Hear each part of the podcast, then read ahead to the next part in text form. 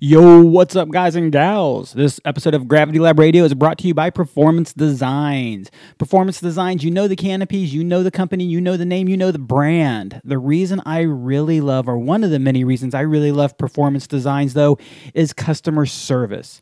I'm a huge advocate for quick responses to customers. People really want to be heard back from, uh, from. People really want to be acknowledged. And anytime I've dealt with Performance Designs, they have been phenomenal getting back with me. Some of my friends have recently demoed canopies. Mm, it's been a couple months now because we've been shut down due to the COVID, the Rona. But some of my friends demo canopies. They hit up Performance Designs. When you go to their website and click on demos, you're given options on how to submit a demo request. I forget the time frame they say on that demo request, but I would definitely expect that kind of time frame it has always been quicker in the experience I've had with my friends. You never know what you get. I would definitely be ready to wait, but they are so quick to respond. They are so quick to get back to you. And the guys and gals in the demo department, like every other department of performance designs, are quick to respond and they really take good care of you. I'm actually just clicking on their site. It says after you submit a request, please allow at least three to four business days for a PD rep to get in touch with you. Currently, that is a cat named Kyle, super nice dude. And man, Kyle will usually be in touch with you in three to four hours the same day commonly, but uh, be ready to wait three to four business days just in case the guy's a little bit busy. Customer service is what it's about. Taking care of people of what is what it's about. Performance Designs has done a killer job building canopies, designing canopies, and pushing the future. But they've done a great job job of building community. The employees there are super stoked to be there. They're stoked to be part of that exciting machine, and the guys and, and the customers are excited to be customers as well. Thank you to Performance Designs for building such a great culture, building such a great community, and having phenomenal customer service. This episode of Gravity Lab Radio is another reason why I like Performance Designs. They're testing standards. What they do to put a canopy through the process before they bring it to the market is huge. And this episode's guest is a guy named Brad Cole, a buddy of mine, a really good dude, really got a lot of great things in love for Brad, super awesome guy. Brad works with DRC, DeLand Research Corporation, DRC, and uh, they do a lot of the test jumping for performance designs amongst a couple other companies. So uh, you'll hear a little bit about what goes into uh, getting these canopies to market. Guys and gals, I really enjoyed this visit. It was about two months ago, I believe February now, that we recorded this show. Uh, I really hope you enjoy the visit with Brad Cole as much as I did. Enjoy the show. I'm the target of a meat missile going 150 miles an hour plus. That got really exciting all of a sudden. I'm doing canopy safety. Um, I drive like an Asian, so I don't know if it's the most appropriate thing ever. I'm killing it. Utah, give me two. You're listening to Gravity Lab Radio, hosted by DJ Marvin and Nicholas Lott. Produced by Justin Grubbs. Have we talked about skydiving the whole time? Gentlemen. Well, how hey, doing? what's up, guys and gals? We are live. It has been a long week, six shows down. You say that like it's a bad thing. Come no, it's a great thing. It's been a wonderfully long week. You have not stopped. I've been watching. Man, today we just went to lunch, went to Manzano's, and it's the first break we've actually had because we did the tour of UPT between shows yesterday. The day Ah, before, we had three straight dr- shows. Uh, we did the PD tour between those shows. Yeah. So, guys and gals, tonight closing the show, our closer, Brad Cole. How you been? Well, I, I've been amazing. Right now, I feel like the seat doesn't fit quite right. Like, there's, uh, have there been pillars in this seat or something? Oh man, I see a table in the corner. Can we get that for the kids' table? Can we? can we finish with that? your opening acts were John LeBlanc and Bill Booth, and you're the closer. I've worked for both of them. Uh, feel like I should go to that table. Um, but I'm stoked to be here. I haven't seen you two kids in a while. Yeah, I it's mean, been a minute. It's been a minute. Yeah. Been quite a while, man. yeah. Uh, were you at PIA? I was. I've been to the last four, four, four. Yeah, I think so. yeah. we've seen each other once every two years. at least. Yeah. but more, more, more six and eight years ago. But yeah, Yeah. So your, your shirt says DRC, which I'm sure we're going to get to. Were, were you officially representing anyone when you were at PIA? Uh, this last one, DRC. Yeah. Okay. Um, and I also did a tunnel, a tunnel coaching thing with Rob Laidlaw. Is like just interaction with AFF and you know real life tunnel instruction ratings. Uh, that was the last one. Yeah.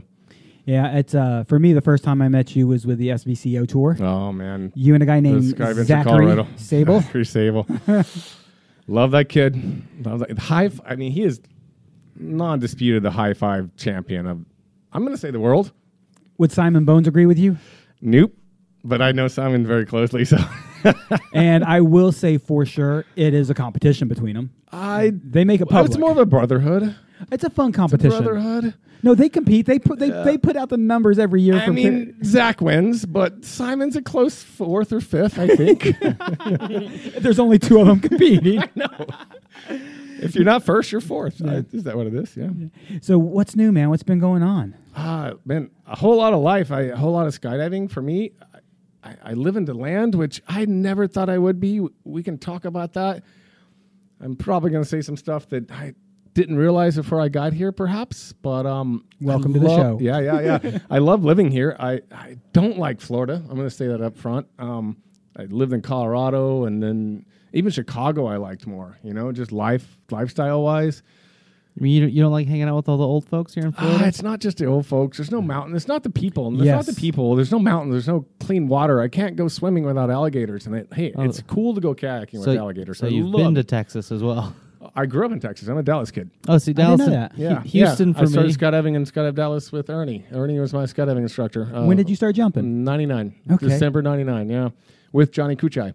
Uh, yeah, That's right. I know. So, yeah. Yep. So um, living in Florida is a mixed bag of treats. Uh, here in DeLand is pretty magical.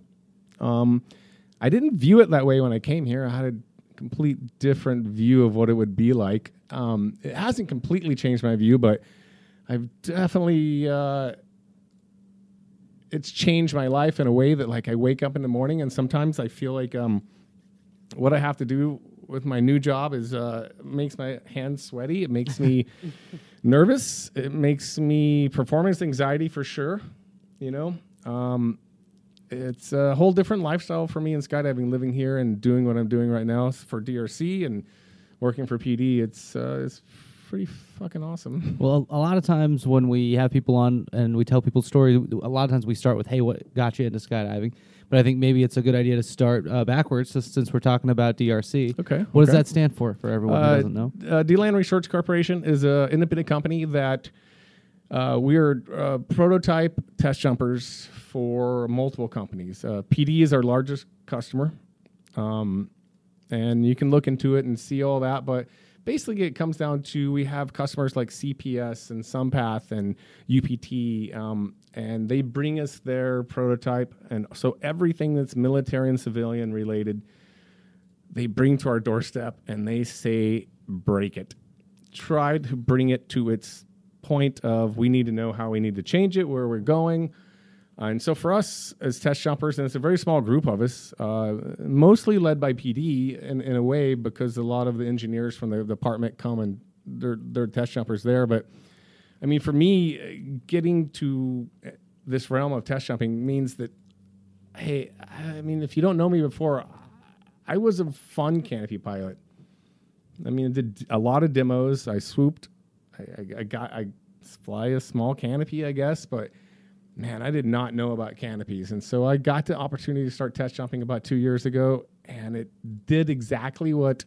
I mean, you've done a lot of AFF courses, right? You've Yeah. a lot of AFF students, or you do AFF as well. No, I'm not an AFF. Okay, but, but I bet you've been in the same respect with, say, your students with tunnel coaching or anything else. Like you're like, there's so many avenues out there.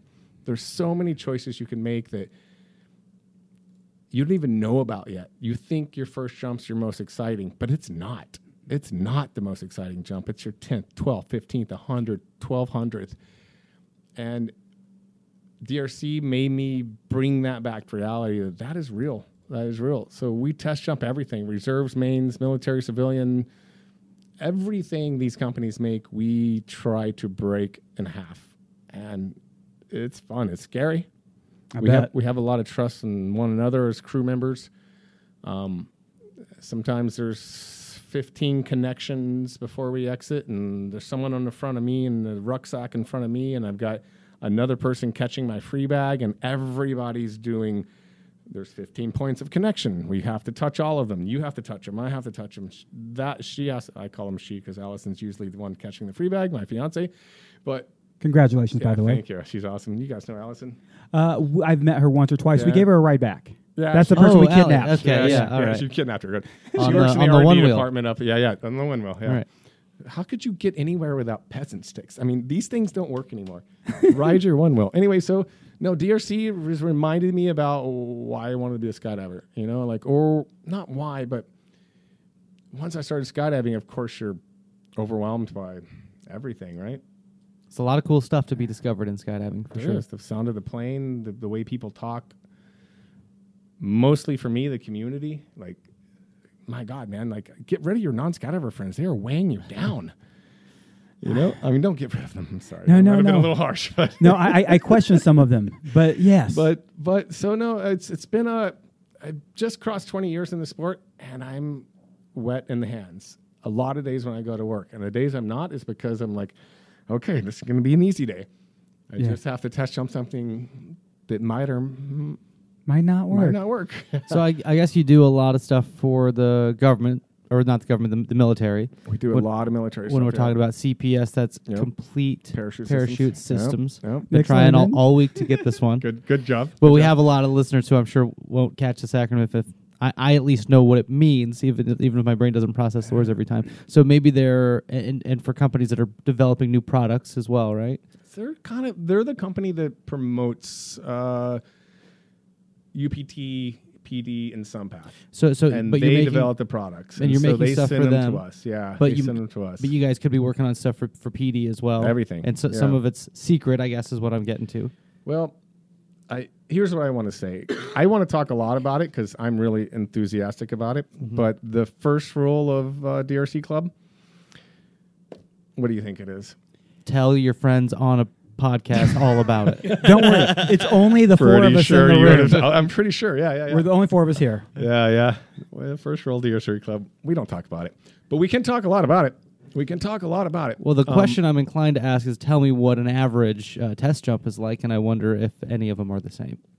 Uh, th- I'm going to answer your second question first because absolutely not, absolutely not. Um, there's no there's no test jump right now, and I the last I've, I've been there more than a year, but I did a little over a thousand test jumps this year. There's no test jumps that are the two alike because we're always like, for example, PD is always always focused on data and and well, first of all, safety, but data and like they do so many test jumps on a particular wing, whether it's uh, civilian or military. No other company in the world comes close to that, and I'm glad of that because I have a job. but um, the fact is, is like, man, there's so much criteria, like uh, subterminal, terminal, uh, uh, low wing loading, high wing loading, uh, turbulence. We go out and sometimes we go out and intentionally and in crazy conditions. How is this going to perform? And it's all because, like, I mean, John LeBlanc, Bill Coe, they're not going to hand a wing to anyone, military or civilian, that they don't know is going to make their family happy that they're skydivers. You know, and that's a big part of why I like working for DRC and the spirit I get out of it. The cool thing is, my office is located at the drop zone. So I get a lot of separation between church and state, mm-hmm. if that makes sense. Yeah, you know? totally. And not that they're not there all the time. And sometimes, and I like this about John because sometimes we get to a point and there's a there's something that's going on and he's like, hey, he doesn't want me to know what I should see or shouldn't see. Does that make sense? Mm-hmm. So a lot of times we've developed a relationship over the year. He's like, Brad, you know, almost like earmuffs. What movie is that from? Uh, earmuffs. Earmuffs. Earmuffs. Well, that's old school. Yeah, yeah, it's old school. Good. I'm a movie quote. I was just testing you. I'm on him. Old- my brain, Check, check, check. honestly, my brain doesn't store many things for But a long term. But do movie quotes are fucking in there. you and I you can say fuck, similar. shit, bitch, whatever you want. All you got to do is say earmuffs. Got it. Are you lost? You're, he's No lost. earmuffs, old school. I did get that one. I, I'm lost on movie quotes most of the time. Old school. But you're a rigger, old right? enough. I'm actually not a rigger. You're not a rig- I thought No. you were a. Because Everybody rigger, thinks I'm I a play movies constantly Yeah. in the background to keep my head sane, or podcasts. That's yeah. I This is to a lot my new podcasts. favorite thing over the last few years. But no, it's a it's a lot of like, um, hey, we don't we don't want you to think what we want you to think. Go put a hundred jumps on this wing, and report back to us, or or whatever the case is, you overload it, underload it, and, and at the end of it, let's see what happens. You know, and that's uh, man. Just like we tell our students, there's so many avenues, and I'm wet at the hands to go to work every day, and it feels really fucking good. It does. I, cou- couldn't imagine at all. I've been lucky enough to only do a small handful of test jumps in my life. You did a thousand last year. I did Yep. ten. But man, Nick laughed at me, not legitimately, probably legitimately behind my back, but the amount of nerves in the plane, the hands being wet, the touching of everything, the, the counting of everything. I, w- I don't think I would ever laugh seriously at someone going through the, the process. Yeah. Because for me, I need reps with anything, no matter whether it's emergency procedures, no matter whether it's, uh, you know, you're showing me how to do something on the computer, whether it's learning how to play a song. Like I have to have a lot of reps. Once I have the reps, it's it's it's pretty well in there. What's what's the difference between uh, AFF level seven and his hands being sweaty and My seventh my hands last being purpose. sweaty and and your hands being sweaty? What's the difference? What's the mental difference? I I, I view it as exhilarating. It puts me right back to where I was, where I, should be. Yeah, it sure it sure is exciting, but I can understand any any person's desired level of mental preparation before they board the airplane. I do think there's a difference, and the difference for me is simple. I know it exists, and I enjoy. I'm like, okay, you know, okay, at jump seven, I Okay, was I was in denial. Cool. At jump eight thousand five hundred, I'm like, oh my god, I'm gonna pee my pants. This is so fucking cool. So that is the only. Other than that, I agree. It's the same thing. You're, you're right. You're right in that understanding of the basic elements of what's about to happen or what could happen. Yeah. You're right. But mentally, I mean, we only have so much processing power. And at some point, you know what I mean? Like that jump level seven, he's processing at full speed. Mm-hmm. Well, when we were going out and doing complicated test jumps, we're processing at full speed. I, yeah, we're we can stay calmer. We can perhaps, you know, we need to be making better decisions in stressful situations. But man, as a human, there's not a large level of difference, and that brings me back to man, what's what's the difference? Like, what's the difference of our students? You know, you teach a lot of instructors, and hopefully they go teach their students that it doesn't change; it only gets better. Yes. It only gets better, and so, I mean, for example, like you've you've done big ways, Yeah, yeah, and me too, and same thing, like it's scary. fuck yes. Um, I mean, scary things happen on big ways, and Especially when you eat edibles. We're not going to talk about that story. I was like, "How did you know?" well, I'm glad I'm not the only one who's made this mistake. Right? just kidding. Let's move on. Uh, that was we signed a non-disclosure. Oh, We're talking about Nick here to be clear. Oh, yeah, to he be has clear, to be shared- clear. He has shared that story before. yeah, but uh, the the, point. No, the point is, is like Yeah, we uh, talked about it. You, you push yourself. We, like, hey, for example, um, this is something I never thought I would do. I got my uh, tandem examiner rating just from Noonan. Ah, again, a pillar sitting in this seat. Love that kid. And again, I, I watch your podcast. Uh, he does have a way of speaking when he gets in a groove about the subject he loves. I agree with you. Like it was pretty amazing to go through that course with him. Holy fucking shit, is that scary? How do you do that all the time? I've only done a couple of candidates. What is wrong with you? That's a What long is fucking list. with brother. you? That is a long list, man. I mean, I know not what's wrong. Yeah, o- o- o- okay. The what's but- wrong with me is a long list. Okay, okay, but I'm sorry, a shit, wrong that wrist. shit is scary. Like it's so I, I've only done a few, and uh, I got to get my examiner rating for DRC because we have a, a lot of internal people we need doing tandems with with me, and um, I've done some civilian side or some non DRC side now, and fucking scared. it's just scary.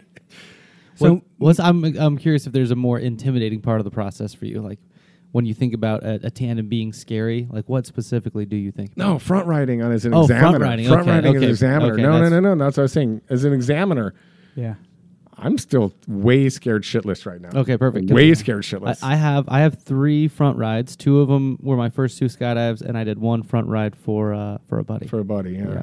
Which one were you more scared on?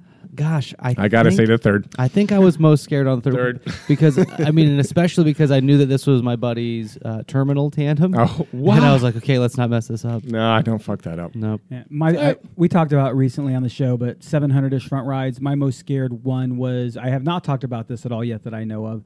Was a candidate who was sent to me by his drop zone owner and was very clear that I don't know if this guy's going to pass DJ. I mm-hmm. understand if you fail him, and this DZO didn't expect me to pass him. Sweaty palms. Oh, dude, the first day with this guy, I was just shitting bricks left and right. Yeah. The second day I showed up and I knew one thing. Alan is the guy's name, and I'm going to say it because this ends well. I knew Alan was going to be a okay instructor. I don't mean like I want to say solid, but he was going to be okay. He was going to be fine. He wasn't going to be the prettiest. He was going to be safe. He was going to mm-hmm. throw, throw the drogue well. I am a advocate of, and not everybody agrees with this statement, but giving challenging exits to where he must earn the drogue. I'm not going to take it overboard because that's just being an asshole. And Alan was a patient, strong flyer, and he knew this. I'm old. I'm stiff. I'm going to wear the baggiest jumpsuit I can within reason. I'm going to use technique. Dress for success, yeah, Yeah. yeah. So uh, that scared me. But other than that, you have more control from the front than they do on the back. Of course, of course, You can reach everything from the front. of course. When I got my examiner's ticket, I didn't do something that you probably had to do. I never threw the drogue from the front. You did, I'm sure. I did, yeah. Yeah, that was not a part of the Yeah, process Noonan was, uh, of course, he was. Yeah. Yeah. And I'm glad they do it now because I've not had to throw the drogue from the front yet. Oh, really? After seven hundred? Yeah, but I've reached back and grabbed that sucker. And as I grabbed it, the guy. I haven't either, by the way. After Besides the training. Well, besides the training, Yeah. yeah, yeah. When the guy went, when I touched the drogue, the guy reached back and grabbed it too, and I pulled my hand away and let him do. it. I was like, "Okay, you're still going to get land and get a big talking to, because if I even have to reach for it, you're in trouble."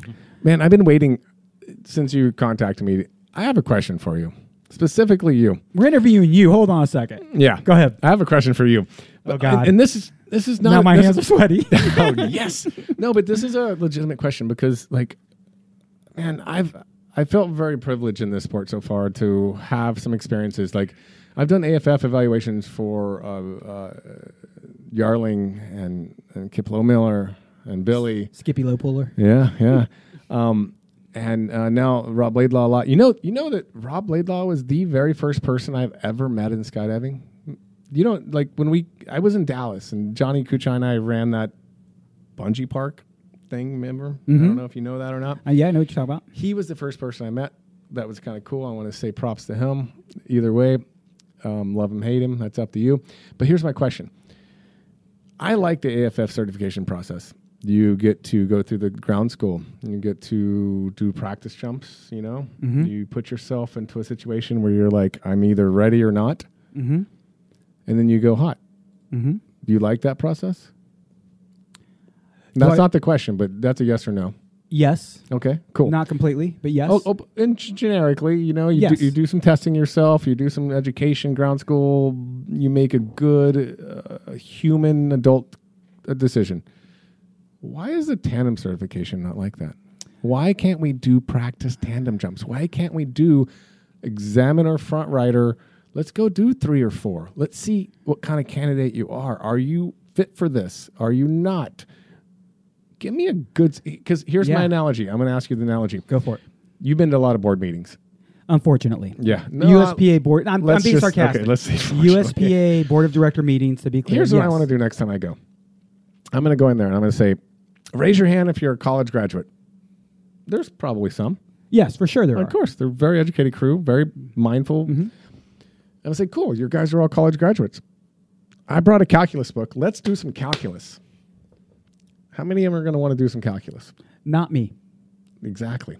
So why would we ask a tandem candidate, unlike an AFF candidate, to come in with the required skill sets to do a tandem course without doing a couple practice jumps to make sure he or she, I'm going to say she or he, because my fiance is a tandem examiner or tandem. Uh, anyway, my point is, why wouldn't we do that? That's my question to you. Why wouldn't we do that? Why can't we give a little bit of a say? Hey, here's three jumps, or, or how do you? How do I know I want to be a tandem master? Besides, either I need the money or I really want to be. How do I know I'm fit to be? Let's go do some practice jumps, low pressure. Is this, does this fit you? Isn't this what we do for AFF? It really well, no, not all of us, but yes, more and more of us are. So uh, the the model you mentioned for AFF, I think we're doing a great job of, mainly because I think we're continuously improving, and I think we're at a great place today as it is. I agree. Um, I like doing evaluations with yeah, just the modern people like what you're putting out and Yeah. other people. Yeah, but a lot of great people out there. but but the tandem so doesn't allow that. it, it doesn't like part of it is is the policies and requirements. They just don't allow So certain. they have their medical. Yep. They have their D license. So one of the things I don't. So before I answer the question, I'm actually going to go over a model with you. This is my model. Okay, no, no I'm, that's Um, why I was and- stoked to ask this question Yeah. because I just went through a course. I'm like, I could have taken this kid on three or four practice jumps and said, hmm, Yeah. Now the model I'm about to talk about, I think, is more popular today than it ever was. okay, But most tandem examiners over the years have there's five jumps in the training, and then you're on probation on jump six. Yeah, yeah. So for those of you who don't understand, on when you're trained to be a tandem instructor, we basically do a full day of classroom. I say basically, we do a full day of classroom at Yeah. least, yeah. And then the next day we start with review of classroom, and then we do some jumping, and then training again, and jumping, and it just continuously evolves over three days or more, especially if weather gets in the way. Um, the first jump, you either go on the front of a experienced tandem instructor, preferably your examiner, and I say preferably your examiner because, Brad, I just taught you how to do this. I'm guessing I do the same thing, Let and I've only done two you. candidates. I agree Yeah. with you. Yeah, and and it's not always going to be me on the back of them. For example, if I'm using another evaluator in the course, One you whoever you're trust, training one you with, trust, yeah. Um, I also have four tandem examiners on staff, so it's easy to Yeah. to, to hand off. Um, the second jump is a solo. You jump the tandem rig by yourself. Learn one new thing at a time. Here's the rig. Jump three, you take a, you take a passenger, and we actually do a perfectly good passenger. We want you to see what it's really like because honestly, most students are that good, not that good, but good enough. Most students are hmm. good enough that you're not. If you did hundred tandems next month, chances are right, you at get least one. You get one student. You'll you get, get- one bad student. oh, you get more than one, but not tons. Yeah, not yeah. tons. I agree with you Yeah. there. I agree with you there. So, and to me, I'm not saying that qualifies for what you're going for, but we get that experience. I want you to go out calmly, relax, enjoy a course. skydive, course. get a taste of what it's like. The fourth jump is supposed to be similar. I'll tell you something different in a moment. And I really like that fourth jump, which is the second time they've taken somebody on tandem to go, hey, man, go do another one. Go see what it's like. And I'm very clear to my candidates this is another opportunity Oh, for you so you let them go do another. we're, we're, we're in the technical training jumps now. By treat those So you can't really. So once they do the first, they're on the fr- uh, they're on the back now. when they do the first back ride, they're in the course. Yes, yeah. So this is in the course because we're in the confines of our regulations, Yep, right? yep, yep, yep. Uh, once again, and I- I'm I'll ex- in a minute explain what we do, but in general, we say, hey, this is another opportunity to get a good taste, to see what you like about it, to get comfortable. And again, mainly for those who don't know, the fifth jump is intentional flips, um, and it's meant to for you to see what it's like to get stable and or be unstable and get stable. Hey, look, you can get stable. It's not a big deal. And then you fly terminal. Um, number one, you can see you don't need a drogue, and number two, you can feel the speed and the pressure. So if because Yep, we've all heard like drogueless is fun. I forgot the drogue. I didn't realize I didn't have a drogue. Like you did not feel 170 mile an hour wind blasting up your I've arms. met people that that's happened to. So I, and they're not to- bad people. I'm No. just saying it's happened. I've retrained several of them. Yeah. Uh, I, I'm very blessed and lucky that Tom Noonan and USPA have a regard for my company, TRC, and we have to be clear, D to land, DRC. we, we have two really cool sets of initials, my friend. we do. I like uh, good acronyms. Yeah, they're great, man. And it's because they're good looking fellas. That's just what I'm saying. Um, You're, T- do, you're doing pretty good for yourself. we got the same haircut, at least up top. yeah, we do. We do. Yeah. Low maintenance. Sort of. TRC, um, I'm sorry, the, the, the flips. Uh, you So you should do feel- that on your fifth one? Yep. Okay. I mean, so that's, the normal first five jumps, right? yeah. What's the next five jumps? It's it's it's uh, licensed skydivers. Nope. It is. You're right. I'm not Oh, disagreeing. oh. So the normal format is. It's like, man, here's nope. my Here, certification. no, no, no. Here's my answer though. Called out. The first five jumps Sorry, Tom. are Sorry, training Tom. jumps. The training next, jumps, of course. the of next course. five jumps are technically probationary jumps, and those next No, five I- jumps. I understand that. Well, now I'm going to explain for some of the audience. You have Okay. to still jump with experienced jumpers. Yeah. And you said it. We are allowed to send them with 100 jump wonders. Of course. What do you send them with? 100 jump wonders. I mean, varying. I, I- here, I've only done, like I said, two candidates, and I've picked and choose the people that go in front, ones that have done front rides for other people. But exactly, that's not ex- not what I'm asking. Like, why can't we wait to go hot? Why can't we take an examiner, mm-hmm. link in the the course by say a day? Yeah. Like, hey, I want to go to two, three jumps where you're front rider, you're my examiner. Mm-hmm. I want to get my mode. I want to get my method sorted down. Why do we have to go hot right away? But in the AFF courses, we have a choice uh, as a candidate. When to go hot. When to go hot. That's my only question. Like, I agree. I get I, that. d- I don't get that. What's the? How can I show up with a skill set to be ready for that if I've never once in my entire life done it? And that just blows my mind. Read the title of number 10. Just the title of number 10. Non, oh, I'm going to do it in the microphone. Non-rated experience jumpers, poised exit. So non-rated experience jumpers. That is the first jump in my course that a candidate gets to take it. And so what I do is I agree with you, but it's not within the prescribed uh, regulations or rules we have. So jumps, the first three jumps, I treat the way you're talking about. Yeah. Now I'll tell you, and this is I've been waiting a long time to ask you that, by the way. jump four. Here's my jump Because I've known you a long time as an evaluator, and I've recently gotten into it, and it's it's a question like Yeah. no one really answers. Trevor at the drop zone, you know, talking to Tom, it's never. Yeah. And you're giving a good answer, but it's not a clear answer to me right now because I'm it will be. inexperienced. You know. I hope it will be. Now, I will agree with you. I like your idea. I am not against your idea. If I was on the board of directors, I'd really have to chew on it before I say I'd vote for it because I don't make decisions quickly. I want to digest it. But right now, I'm like, hmm, I, I like don't this see a idea. neg- I don't see a negative. You know, as an evaluator, like I'm going to take this kid on two or three jumps. They say I'm ready, or I, Mm-hmm. I I'm going to tell them, man, please just come. To, maybe come to a training tandem course. So I'm going to divulge a little company secrets of mine, and I don't think they're Oh. secrets. Jump, uh, jump, s- jump three is the first tandem, right? Great Right, right, right, student. right.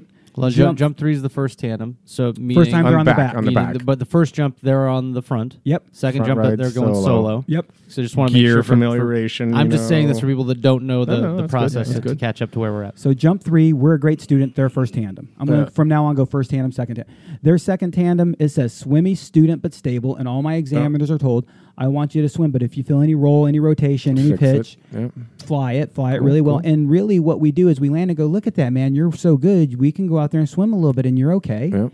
Uh, number five is the intentional unstable exit. That doesn't Yep. change. Um, and once again, we're using these for confidence builders, and I actually dub them practice jumps. Hmm. They're not practice jumps because legally we aren't. Jump six, Right. They're not. ground train category A, knee drop on exit. Orientation awareness is build. This is a good time to test that awareness. If it goes unstable, arch, don't allow more than one rotation. So we will flip the students. We're not trying to, but if it flips, fix it. Right. And it's not, now we have evaluation jumps for USPA. Um, the evaluation jumps are these last five, and the practice jumps are the first five. That's not quotes, is it? That's a bunch of quotes. That's a That's that's a three. that's a, a, a lot of quotes. mutant warped bunny. um, Get jump mutated. jump seven ground training category A once again major knee drop, and you'll see it progresses. And Yep. so the actual ground training evals, which USPA now requires two ground training evals. Yeah, they only A required one. Yeah. I've always had A and B on my list, not always Yeah. for a few years now. Makes sense though. So I think what we're doing is adapting to what's available with your desire, uh, without knowing that's what we were doing. Yeah, no, no. I, I, I like the course, and I, I do. I, I Yeah. feel like um, we should. I mean, anything we can do to enhance our opportunities to bring education to people who want to join our sport, Yeah. and that's what you've been doing for years, of course. I, I, I just see a weird parallel between, and I love AFF, man. To, to go do a free fly jump with you, or to make us an AFF jump, it's hard to decide. Because man, AFF is special. Nine out of ten, Yeah.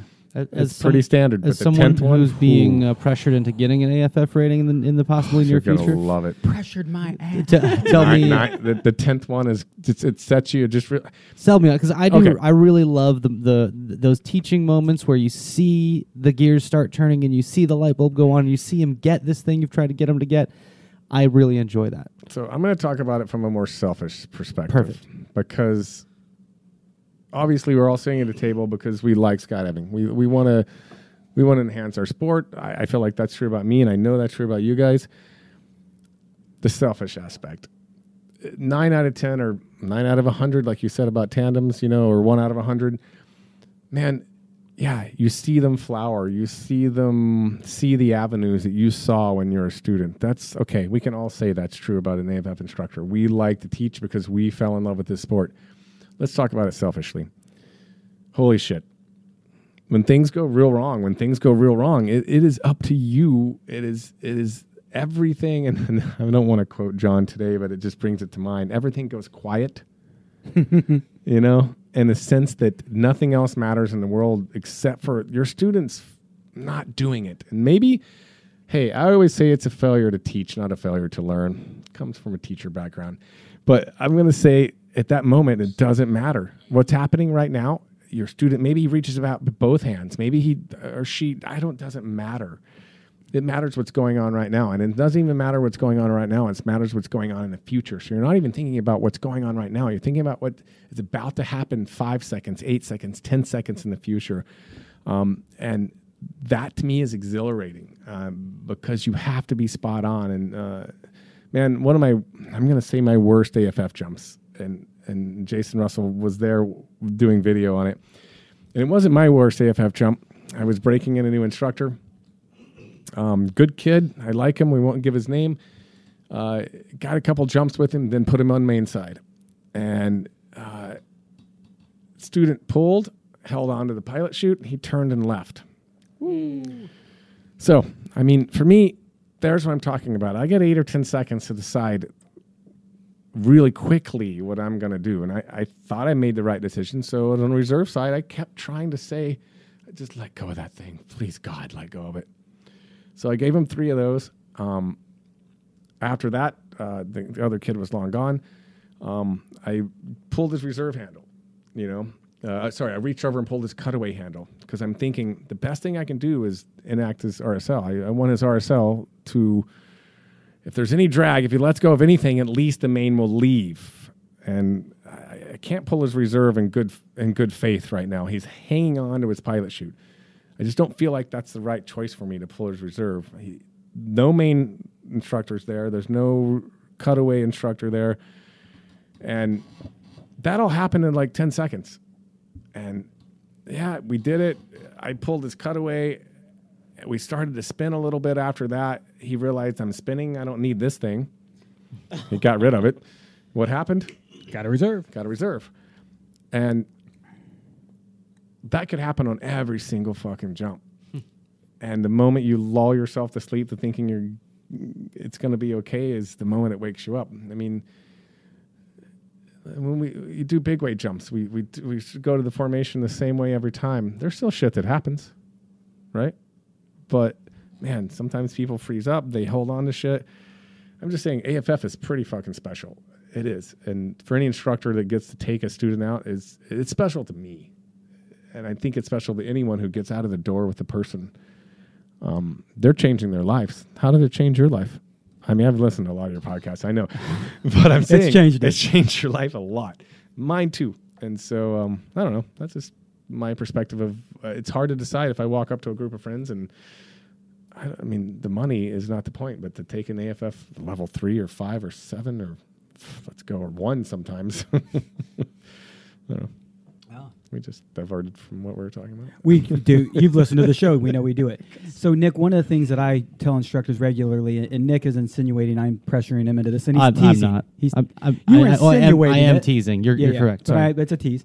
Um, a- and I, I'm a huge advocate of never pushing anybody to a rating. But since we're now talking about it, I'm going to shove it down. Since your it's in the open. um, you've heard. You may It's have not heard me the say first this time before. today. Hey, that was. It's this been a long day, guys. We're away from our ladies, right? He's like, he's into Asians. I'm into white people. We're Yeah, good to well. go. hey, if the shoe fits, man, if the shoe fits. Hey, the Spartans were warriors. They fucked each other. Okay. I'm a warrior. You know why I really have this cough. So about those front rides. So uh, no, there's two types of AFF instructors that I hear from regularly. And the ones that try to impress me the most are the ones who have tons of oh shit stories. And they think they're impressing me with all Oh, these oh shit stories. yeah. Those don't impress me. The ones with tons of almost oh shit stories. Now Yeah, you're going to have some oh shit stories. Oh, you just you are. You kind of kind of told one. Can't help it. Some things you can't help. But it's if you never let them get away, you Yeah, never have to. You to don't do want a your lot job. of rollovers. You don't want a lot of. Uh, I let them fucking spin 720 degrees before I even touch an ankle. Of course, of course. That's the course. That's that's the point, though. I mean, uh, that's the point of being a passionate instructor, or, or passing a course, or trying to involve your flying skills, or being better. I mean, we can all be better at that, you know. Yeah. But sometimes, what I'm talking about is those times when unforeseen unforeseen scenarios. You know, they just walk right up behind you Yeah. and tap you on the shoulder. Who the fuck knows that kid was going to hang on to the pilot chute? Didn't Yeah. know he had a stupid, nasty horseshoe. Russell had a great video of him. By the time he pulled, he was like, "Fuck you guys." I'm out. Yeah, but he had a great Yes. video, and at the end, the students uh, reserves deploying through his sight of the three ring. Like we used to wear side mounts. I don't know if you're any of your listeners. I mean, we used to have some of these on the sides. Yeah, yeah. I remember those Yeah, yeah. days. I think Uh, Nick does too. Yeah, yeah. Oh yeah, for sure. But uh, it's been a, that was a long time ago. It was probably 2006. But no, AFF is a is a passionate thing for me. I don't get to do as much of it I, as I used to. Um, I get to do a fair amount of evaluations for Skydive University, just because I'm in DeLand. But um, I spend most of my time um, test jumping, and Yeah. I mean it's been a long road to get here. But I want to get to DRC very soon, but I'll say, Nick, never let him get away. I'll show you a video in the course. Yeah. When and if you take it or anytime you want. Brian Harrell, a guy from Skydive Elsinore, is a, in the video of the course. A student starts to barrel roll over on him. The main side instructor is trying to block it, but doesn't quite get to. Brian on the reserve side reaches over, catches his guy as he's about three quarters of his way through his barrel roll, and plants him back Just on right his belly. back on his belly, of if you don't let him get away, you don't let, uh, have to. Uh, you don't have to do your job. But fuck all of this. We've said so many times this week. It's about the people, and as big of a bond and as a big of a relationship I've built with any of you guys and any of the people in my life, the bonds I've built with people who are my babies, oh, my Oh, man. children, That's what I mean. my AFF It's hard. It's not hard to turn down my friends. Like you want to go rip out an eight way. Yeah. You want to do a level three? You notice I don't fun Sorry. jump as much, but have you ever noticed when I fun jump, it was commonly with lower jump number people? Yeah. Because they were my students, and I have Yeah. a I, I- as much as it would be super cool to do the shreddy gnarly. If I went on a three way with you two, I'd actually look like I knew how to free fly. But We you would guys, just hold them and fly them around. Yeah. thank you, thank you so much. But, But then, we, we'd make them look good. It's I- cool. you guys would. Don't point your toes, by the way. But I'd rather go to jump with a guy who's got 25 jumps in from my homie. It's a beautiful thing, man. Now, by the way, is. this is a homie and free fly jump, so it's the best version. It is. So the bonds you make, the It's just special, man. communication, it's it's It's special. Yeah, I get it, man. You don't forget it. Like, uh, man, just just randomly, and this kid came from Colorado. He just came from DeLand, do a couple jumps. He moved to Jacksonville. He's like, "Hey, is your name Brad?" I'm like, yeah. What's your name? You you did my ground school and most of my AFF in Colorado. I'm like, Huh. fuck yes. Karma paying it back, like, you know, like that was Yeah. that was super nice, you know, and like and he was just super nice. That's all he said, and we shook hands, and like, good to see. you. He's like, I'm gonna come down here more. Like, you're right. That's that's why we do it, right? Mm-hmm. Um, no, I love AFF. Man, Yeah. the the people. It's and, and Nick, I know you love teaching. Um, the problem that Nick has with teaching is You have a problem? people. Well, Apparently, I'm about to hear it. Guess so. if people aren't Should- willing have you to told learn, your therapist this, or is this we're just coming out right now? Uh, yeah, he's about to tell you. if people aren't open or willing to learn while he's teaching, he has no patience for him. If they want to, if they actually have any desire to learn, Nick will give them 24 hours of the day. Yeah. He will. I've, I've watched you teach fucking wuffos how to pack in not overly detailed information to overblow their mind, but in great detail. I've watched you teach students how to land better patterns. And as long as they listen, you give them all the time. The second they the don't crazy, listen, The crazy thing about that is, is, say And I don't say there's ten students, and um, you and I think we're good instructors. I'm just going to say we do. we're and there's, decent. and there's one student that we don't reach, and and Nick reaches. Thank God we had Nick. I'm just saying, like I'm, like, I'm not. I don't know what kind of what you like teaching or not. I'm just saying, like, isn't that important to have a, a differential in teaching strategies or, or mentalities of, hey, you know what? I can't reach this kid. Hand it off. Hand Yeah, it I off. think that's a part, like an important part, You know? an important dynamic of any team is to realize, hey, uh, the most experienced people here probably have a few different ways that they can teach this. Yeah. But just because that person has the most experience doesn't mean there might not be a better fit with some someone right. else on the drive. That's team. right. So so if you got to pass it off, then uh, let that person learn from who they who they learn exactly who they choose to learn from. You're right. It's never a failure to learn. It's always Failure a to failure to teach. teach. Yeah. I hate So- watching teachers push their style on somebody. Uh, my the reason I love teaching so much is I love puzzles tons. The most diverse puzzle in Right, the world right. is the human brain. Oh man. I love. I feel I feel like they have uh, you know those combination locks right? Yeah, yeah. the spinny ones. yeah. I feel like uh, students have them on their forehead, and I just like to. Nope. Oh, nope. It's so fun. It's so fun, and when Yeah. it clicks in, I just that's what I think. I don't know if they like that I'm playing with their forehead as much. I think that's a weird thing, but I enjoyed it. I, I deal with it. I enjoyed it. I now Yeah. have rub marks on my forehead. Thank you very much. So, Nick, I uh, the one other thing I would say is, is Nick is one of the leaders in our community. You've known that Oh, since man, you've known yeah, him. yeah. One of the reasons I believe you got your tandem examiner rating is as a leader, you should be able to lead from the front, and you should be able to lead. Oh, no pun intended. Lead from the front. Oh, that was so good. Front ride jokes.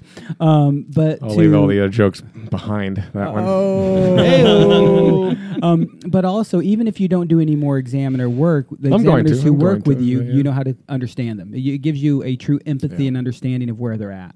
Oh, for sure. I, like I said, I never saw myself as being a tandem examiner. DRC uh, uh, promoted me to go do this for our internal good. You know, we have a lot of uh, good test jumpers.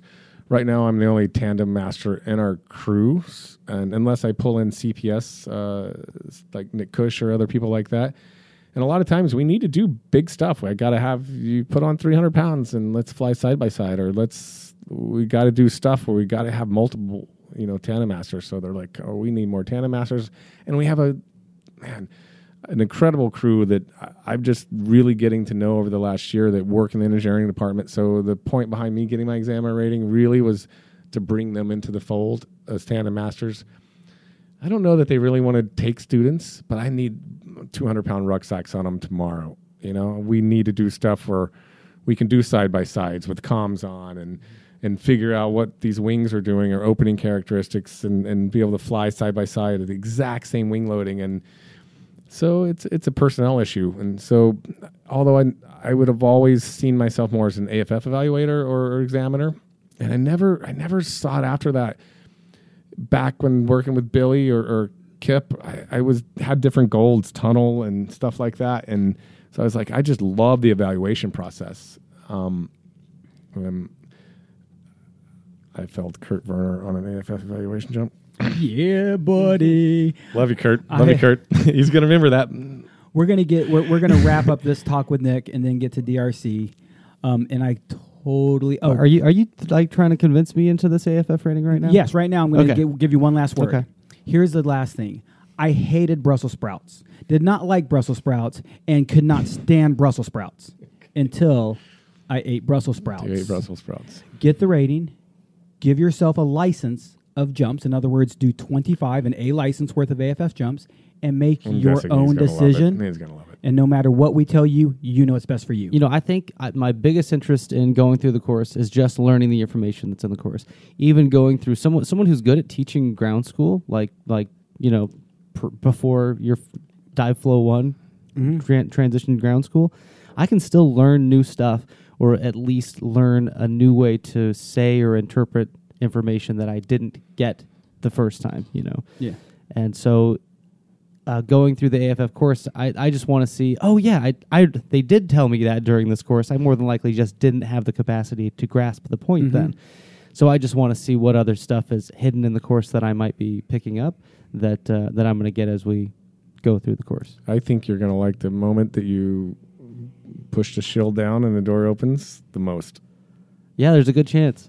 I mean, because you like intense skydives, I know. I think You know? DJ is gonna is Yeah, gonna as like. soon as that shield goes down, his lights are gonna go on and be like, "Holy shit!" well, I, I've been at Spaceland for eight years, Nice, and nice. DJ's been doing courses for longer than I've been there. Yeah, yeah. and I get to see his stupid ass smile when he lands from an eval jump, and I know like the But I mean students. I mean students. right, right, Yeah. well, and and maybe I'll get there. Yeah. I'm I'm not I'm not getting that too far ahead because I don't I don't imagine myself being a full time AFF instructor, but I think for the the knowledge of understanding the the, the whole drop zone better and what people's Yeah. jobs are better, I do want to go through the course. Knowledge is king, right? But I mean, what fascinates me is I know that on these jumps, I'm someone who's really good at, at feeling the pressure because I want to rise to the occasion, right? I don't want to let anybody down. And I know that based on your, uh, the look on your face and your reaction on the ground, It's not when I land. That expression when I land is usually a smile to celebrate their success. It's the smile no, the but sometimes, door. yeah, okay, that's Clo- fair uh, enough. behind closed doors, you mean? No, No, no, no, no. When I set up to exit, Ah, yeah. that's when that's the grin you're Like talking that, about. That you knew are Pure- you pure are right. That is Pure the, gold. that is the grid because I know you've got the plan in your head of how you're gonna fuck this Ah, person. so fun too. I love, and It's I've so looked fun. back at, I've set up in the door and looked Yeah, back I- and gave him a shit, and I've I've, watched sha- this I've shared that smile. Yes, and and part of me enjoys and fears the fact that I will be the recipient of the reason for that smile if and when we do these skydives together. Oh yes, you A hundred percent. If you ever see me smiling on the ground after an evaluation jump where I just screwed with somebody, it is always because of their success. Positive reinforcement. If I yeah. land, no, they don't Oh, even have to see he's it. celebrating just for you him. personal. Yeah. I, dude, I love success, Yeah, yeah, man. yeah. Yeah, if you of see me land and they weren't successful and I fucked with them, I'm not happy because I'm sad for them. I Yeah, want yeah. them to be better, man. I have, you know me, Nick, and, and, and I think everybody sitting in this room, from Justin to Brad, between all of us, we invest 100% in the people we're training. So when they fail, you didn't not learn, you didn't teach, right? So I that I, I appreciate what you said. and Heard. I know Yeah. you get it backwards. So DRC, how you doing, buddy? Good man. I good. definitely need a few more scary uh, test jump stories. Oh man, so um, scary. I'm gonna test get jump some water. stories. I'm really not peeing. well, scary test jump stories. I, all of them. Perfect. Are there any that you can Perf- talk about, like some specifics? Oh, for sure. Do for we have, sure. do we no, have no, like for a, sure. like for maybe sure. a small, medium, and large problem that you've had? to No, deal I, with? I think I think the process of leading up to every test jump is scary in itself. Mm-hmm. And and let's just say most of the wings we're jumping are not unstable. So it's the first like we lead into like okay, here's something new. Um, it's never been jumped. It just got manufactured. It's never been touched. We go up and we do what's called a stability test. You know, we go to full altitude, no hook, uh, no cameras. You have to have a hook knife. No one around you. We do very specific airspace control. Um, DRC is really m- centered around test jumper safety in the sense that we're just not hucking stuff out the door. Can, can I ask real quick? uh, Is the camera for confidentiality sake or just Nope. So to- to usually simplify the no, process? usually we we will wear like say a uh, belly mount or a head mount. I prefer the belly mount because it shows from my chest plate all the way up through the wing. So any inputs I make, it shows. Okay. You know what deflection of anything, what inputs, uh, riser, all that. Um, but for a, a stability jump, uh, it's very regimented that we take it to full altitude. We have hook knives. We have no cameras, no snag points. That's why there's no cameras. Um, it's not a it's not a confidential. It's, it's just simply safety orientated, right? Um, and we literally try to rag, uh, break it, split it. We, it's a very prescribed program. I call it this twelve step program. It's because it's kind of funny to say that, but it's it's it's a regimented uh, layer of testing that we really try to see how the canopy performs, and if it's we deem it's landable w- above our decision altitude, which in mine is still 2,500 feet. I don't know why it would ever be lower. 2,500 feet sounds like a great decision altitude for me.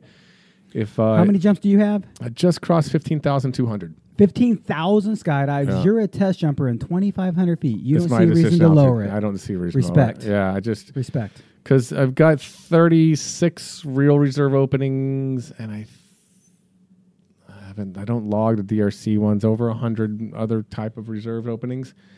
Um, the point is, is uh, 2,500 feet is good for me. If I'm going to land something, I'm going to land it.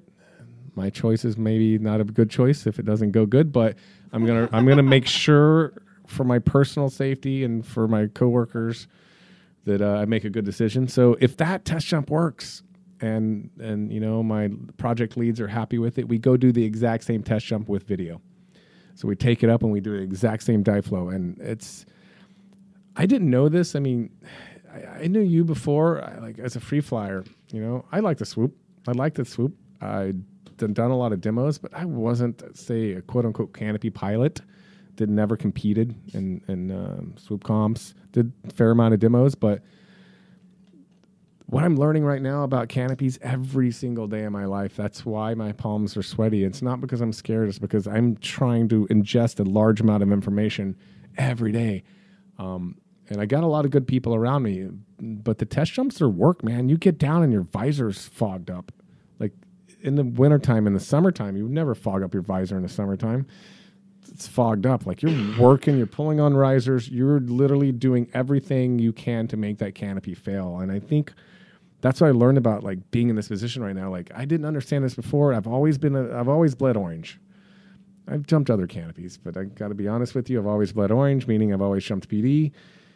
That's not what got me this job, but the fact that uh, I can go up and literally try to make this canopy uh, eat itself, or, or all these other terms, frontal or collapse or whatever, whatever you want to come up with, and you envision a canopy would not be working would do, um, trying to make it do that, and it is it's solo, not looking to build. you know what I mean? it is like trying to get your own airspace, and you even tell people on the plane, "Hey, look, I need airspace, and I need to get upwind because you can't focus on you can't focus on other groups." And man, and I feel like I'm learning at a rate. Like, look, we can all be honest. Um, Rickster Powell uh, was in my position. He's the OG test jumper of the world. He really is. Um, he's been great to me. Being able to be in a similar position, he's being at DRC, uh, in charge of the rigging, in charge of the test jumping, in charge of the test jumpers, and getting to know that process. That's a lot to begin with. And then me trying to take my skill set up as fast as I can. It's, it's so fun, man. Go to work every day. Like all I get to do is rail on canopies. I haven't flown in a tunnel in two years. that, I know he's not a priest. Is that okay to say that to him? To what? I just made a confession. Oh, I that's haven't- fine. I haven't flown in a tunnel in two years.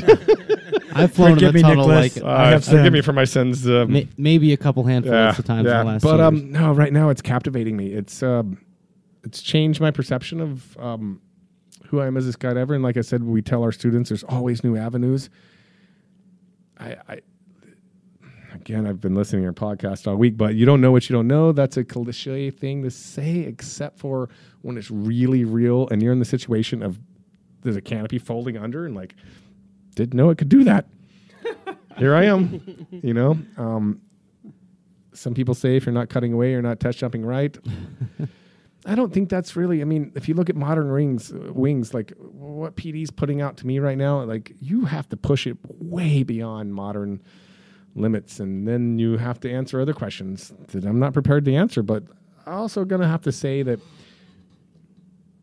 when I do a thousand test jumps in a year and people ask, you know, about new products, PD does not sit back and just put out a similar product with a different label or a similar product with a different look on the nose or whatever. I don't know. I- I don't know much about the other customers. I know that we test jump the shit out of things.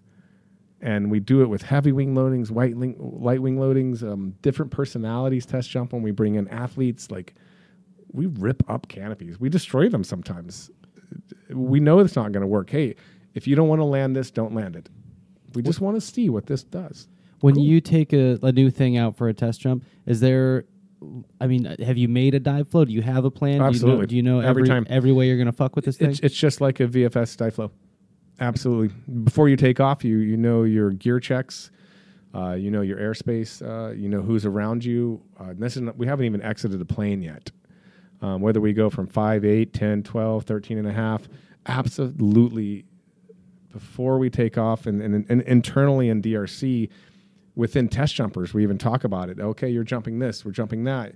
I'm jumping this. What are you working on? What are we focusing on? What are we looking on? And and like I said earlier, a lot of the test jumpers, we don't want to hear what the project leads or, or LeBlanc necessarily wants us to see. And he's good about not cramming that down our throat. He's really good about coming in. This is what we want you to uh, jump. Give us 10, 20, 30 jumps on it. Let's look at your video. Let's talk about your perception, and then let's introduce. Well, this is this is kind of what we were hoping to do with this. So they don't cloud your mind. right? They're uh, not putting expectations that you're trying to live up not. to. It's so it's so smooth like that. Yeah, you because you tell me, hey, I want it to have light front riser pressure. I'm either going to say yes or no, but if you just by telling me that, it's made You- my you mind cloudy. yeah, way, yeah. yeah.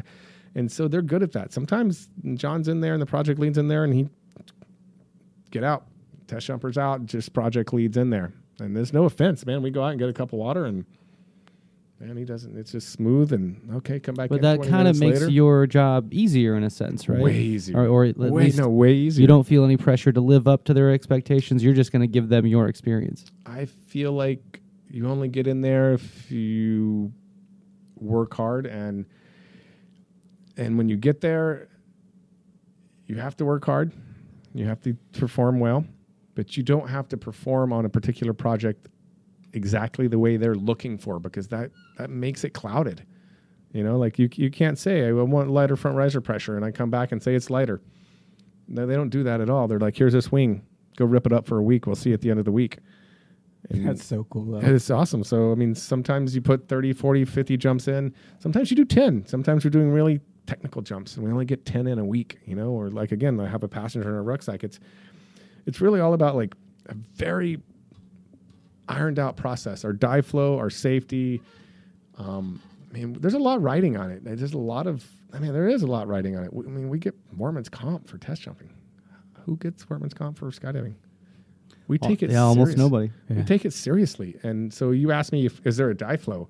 It's we've been talking about it for an hour before we go to the airplane. And amongst all the test jumpers, and uh, you maybe you're jumping a 71, and I have a 150, and you have a 210. Doesn't matter. Same safety regulations, same expectations of gear. Uh, you, you know, all the kind of gear we have. We can't go out there and jump without a helmet and, and flip flops. I mean, this is not what it's about. It's about taking these products out and, and maybe we have UPT products. It doesn't matter. They're all our customers, and we take them out and we professionally put them through the as much intense shit. I guess I'm gonna say as we can. And and a lot of times, look, we got modern gear. We jump modern gear these days, and I talk to Rickster, you know, quite a bit, you know, and. eh, Man, listening to the stories of the old days in the '80s, man, they would cut away all the time. But these days, man, the minor minor differences, a centimeter here or this or that, makes a big difference. But it's it's pretty amazing technology. Uh, I, mean, I don't cut away often. I'm not sitting here saying I cut away prototypes all the time. I don't. I try to. You try and find a reason I to. try to find a reason to. That's my job. Pull your front ri- risers down to your navel. See what happens. What do you fly? What do you fly? Just as Se- 71 Valkyries. 71. So pull your front riser down to your navel. See what happens.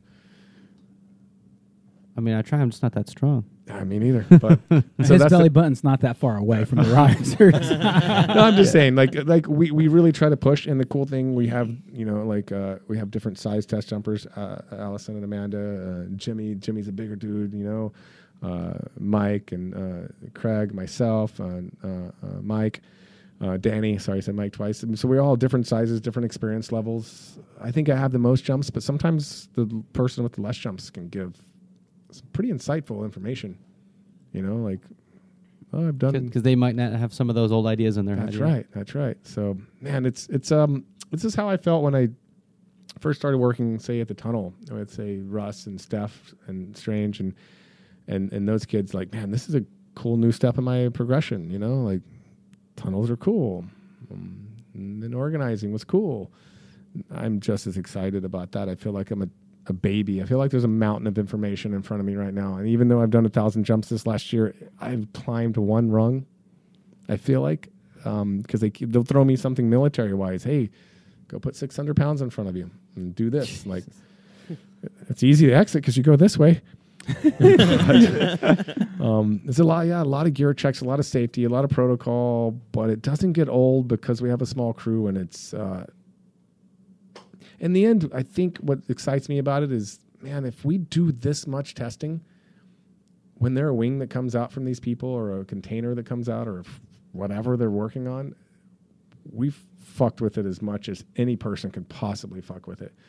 And I think that's the sentiment I get from, say, uh, John LeBlanc or Bill Coe. They want to go home at night and sleep well. They're not going to put a wing in someone's hand that's, man, it's not the lawsuit thing. Uh, it's the conscious. You know, that's the mm-hmm. sentiment that's built in the DRC. Be safe with what we're doing. Follow protocol. Don't fuck that up. but at the same time, rail on this stuff. Make sure that when we get to a product, like it is, we tried to rip it in half. You know, and that's man. I'm sweaty talking. Yo, I'm I'm pumped up talking about it. I want to kind of transition, staying on the same conversation, but to a specific customer of yours. Cool. And it's because I've, I've been really excited to have this conversation all week. Uh, a few years ago at PIA, I forget which one I first saw it. I'm going to totally misname the seminar, but Okay. you'll make sense of the seminar. Okay. It was from concept to customer. It was a PD seminar. Uh, do you remember the seminar? Mm-hmm, Yep. Um, and one of the things they talked about in that, and they actually divulged numbers on the Lightning and the Valkyrie. So I'm going to Yep. say some numbers. I'm going to be very, very round, but they're both very, very close. Cool. Both canopies, and help me because I'm probably wrong, had close to a thousand, or if not a thousand, test jumps each over four years I would say easily. I would say easily plus. Okay. Easily they, plus, They yeah. also talked about and actually showed data sheets of what you guys filled out. They showed videos of s- sample videos of what you guys are, are going through. And, and I know there's got to be limitations to what you can talk about, but I would love to hear what you can talk about that you go through a PD canopy to make sure we, they're, they're we ready. can talk about it just like that. What you just said is because we talked about it in the seminar.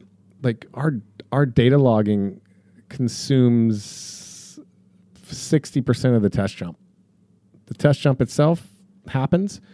We were video on everything. Sometimes multiple angles, uh, head, chest mount, sometimes foot mount, sometimes outside. Yeah, uh, and then we go through a really elaborate. Uh, data collection process where we sit down in front of a, a database and we we really do just take our time. We're not we're not just cranking jumps. Uh, we do a lot of jumps, but we're not just doing 50 back to backs all day. What we're doing is when we come in from each jump, we drop our rig, we immediately go debrief ourselves. Right? We use video. We we we explain everything: exit altitude, uh, how long of a delay we took um, every kind of conditions the, the ground winds the upper winds what the temperature i mean just really detailed. And it doesn't every test jump's the same. We don't just say that we're going to make 10 really detailed jumps. Every test jump is is data orientated as the previous one the safety orientated as the previous one. And it takes some time. You can't i mean some days we do crank out 12 or 15 jumps we do.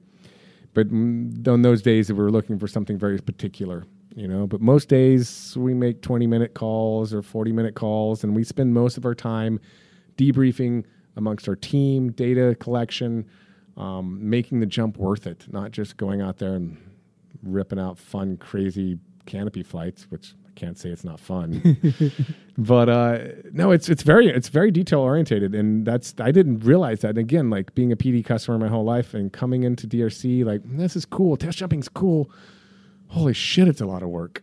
Uh, it's not a lot of work uh, being in the sky and working working on the skydive, working on your dive flows. But when we get down, sixty percent of it's done on the ground. Not only just data collection, but again, rebriefing, safety, what we're doing on the next one. We can't waste the skydive. They put up so many skydives, so many test jumps. Every jump's got to count. We can't waste any of them. You know, we got to be precise. We got to be safe. Safety man, John crams that. I don't want to use the word cram, but he does not. He's relentless about it. You know, and it's good, cool. Hey, I like it. I test jump for a living. He's not afraid. He's like, he's like, if you get on a plane and there's one thing that's not right in your mind, ride the plane down. I don't care what it is. You won't, you won't be nothing wrong. You're not gonna get fired or demoted. Like if there's one thing in your mind that doesn't fit in your stomach, ride the plane down. We'll deal with it later. I wish every jumper would take that mindset because we make the biggest mistakes when we are doubting ourselves and second guessing ourselves. Yeah, we do. And and I love I've that done that's that a before. fact. It's it's terrible. I uh, I actually tore a calf muscle on a jump that I was doubting myself, questioning myself, and you know that power of visualization. We preach it. Yeah. I actually was so specific with what I was scared of. I did exactly it. that. I, Isn't that what we're most? We usually do what we're most scared of. Yeah. Right. And that's God, human brains. It, Yeah. it's so cool to to hear and see that these are the processes that you guys go through. And I don't think John, I do believe John and, and other people and, and you, because you are the manager of DRC, are sta- are cra- cramming this information down your staff's throat. Like you need to be safe. Don't do this. Do this. Do that. Do that. I don't think you guys do that just because you care about your staff, but because you care about the customers and, and back to you want to go to sleep Right. tonight That's right. hey, somebody got hurt on a canopy. What happened? He turned low. Oh, that sucks. What happened? He had a frontal collapse that we could have tested Easily for. tested for. Yeah. yeah, and that's got to suck. yeah, it's. I'm still learning. Like I've been test jumping for a year and three quarters now. I can't tell you. I, I can't tell you the things I learned yesterday. I literally can't. But Yeah. the point is, is uh, it's nonstop. It is nonstop, and and they're pushing it. They push us in a good way. Like man, in a constructive, safe environment way. But we're encouraged. And man, our customers need to fly the wings above their heads that they intended to fly, that they intended to buy, that they trusted to buy. You know, it's fun, man. It's fun to be part of this team. Um, and man, again, like I feel like I'm a baby in skydiving again. I- I'm in 20 years into it, and I'm pretty fucking stoked. One of the things I like seeing in that seminar we talked about is they show that you guys collect objective data. Mm-hmm. And then you guys also are very encouraged to collect subjective data because jumpers' opinions, whether they're right or wrong, Yeah. perception unfortunately means so much more than it might Perception should. is reality sometimes, It, it right? really is. Yeah. So I want to kind of share, and again, I know there's limits, but what kind of objective data are you looking for when you are test jumping? And then what kind of subjective thoughts do you bring to the table? Because So- everybody's different. So a lot of times, what we try to do is limit our test jumpers into knowing very little data coming into a project, Mhm. or or even if it's a minor change, minor change, the minorest change you don't want to know about. And then other times, what we do is we'll bring in athletes, PD athletes, or uh, PD um, sponsored athletes, team members that might jump uh, whatever they're trying to work on, similar wings or stuff. So there's where we get a balance. Okay, you get a test jumper that is in the office or in DRC every day, and you get John in there and the project leads in there, and eventually you get your head flooded with the ideas that they're working on. And then we work on it enough to like, okay, hey, we feel good about this. Let's bring out someone who has no idea what we're talking about, but is within our team or in our inner circle, and and let's let them jump it. We they have no idea what we're talking about. Just go jump it. It's safe. It's stability tested. It's not an issue about that. Just go give us a complete response that you don't even know what you're looking for. So that's the range right there. So we go mm-hmm. from test jumpers knowing nothing. Here's a project. Jump the snot out of it. Get to a point where you just can't help from hearing things. You can't help it. Right? Yeah. We're all talking. We're all interfacing. It's a lot of collaboration in that team between the R and D department and DRC, um, both for obviously safety, but just for progression of a project. And then, of course, eventually you hand it to an athlete. It's a trusted athlete. It's a PD athlete. You know, like, hey, you jump this kind of wing, or you, we made one change on something. Um, and that's I think that's what any company does. You know, like you you, you don't recreate the wheel. You're, you're constantly learning, and I think that's why PD puts up so many test jumps. They they want to see what one minor change might do. What's a centimeter here, a this there, or something like that. Like, what does it do? I don't know. Go put 50 jumps on it and see what it does. Does it do anything? Oh, you think it does this? Maybe we bring in someone who's trusted, uh, like a Claudio, or someone who's, you know, a really proficient canopy pilot, and what does he think, or Polly, or something like that, you know, and, and so like that's the spectrum right there. It's uh, subjective, uh, subjective like that. Like we go from knowing nothing to knowing something. Of course, we cross that line, and then at some point we say, "Hey, you don't know anything about this project. Go jump this, DJ. Uh, you, you're qualified to jump this wing. Go It must it." be a Manta 288 if you're asking me. um, it, it's uh, That's funny. isn't it? actually one of the last times we saw each other on the DZ uh, was Waller, and I was Oh, doing an yeah, yeah. AFF course, and half the that was a long time ago. most of, oh, it was a long time ago, but Yeah. most of the DZ didn't know I was there doing an AFF course because we were there all week, and the boogie just showed up. Yep. and I was on an eval jump flying. I, I was the last one on the ground, and I was flying a student pattern, and everybody I heard was on the ground cuss like, "Who the fuck is this guy? What the fuck is he doing?" Blah blah blah blah blah. Because I flew like a student, Right. and then when I landed, a bunch of guys started laughing because people realized, "Oh, that was DJ. Oh, what the fuck?" And of course, uh, Potter and IT had to. You remember those fellas? Yep. They had to debrief Very well. me. But I want to go back to, to the jumps. Uh, one of the things that you might be recording is opening altitudes. Of course. Yeah. How do you guys get the data to how long it takes from activation through inflation? Man, there's a lot of uh, technical devices. GoPro has a, a GPS backpack. You can put on a GoPro 4. Um, we have uh, internal units we can put on our mud flaps. Um, as a test jumper, so that's just that's really precise technical data. As a test jumper, you really hone in your ability to say, I'm going to take a 10 second delay.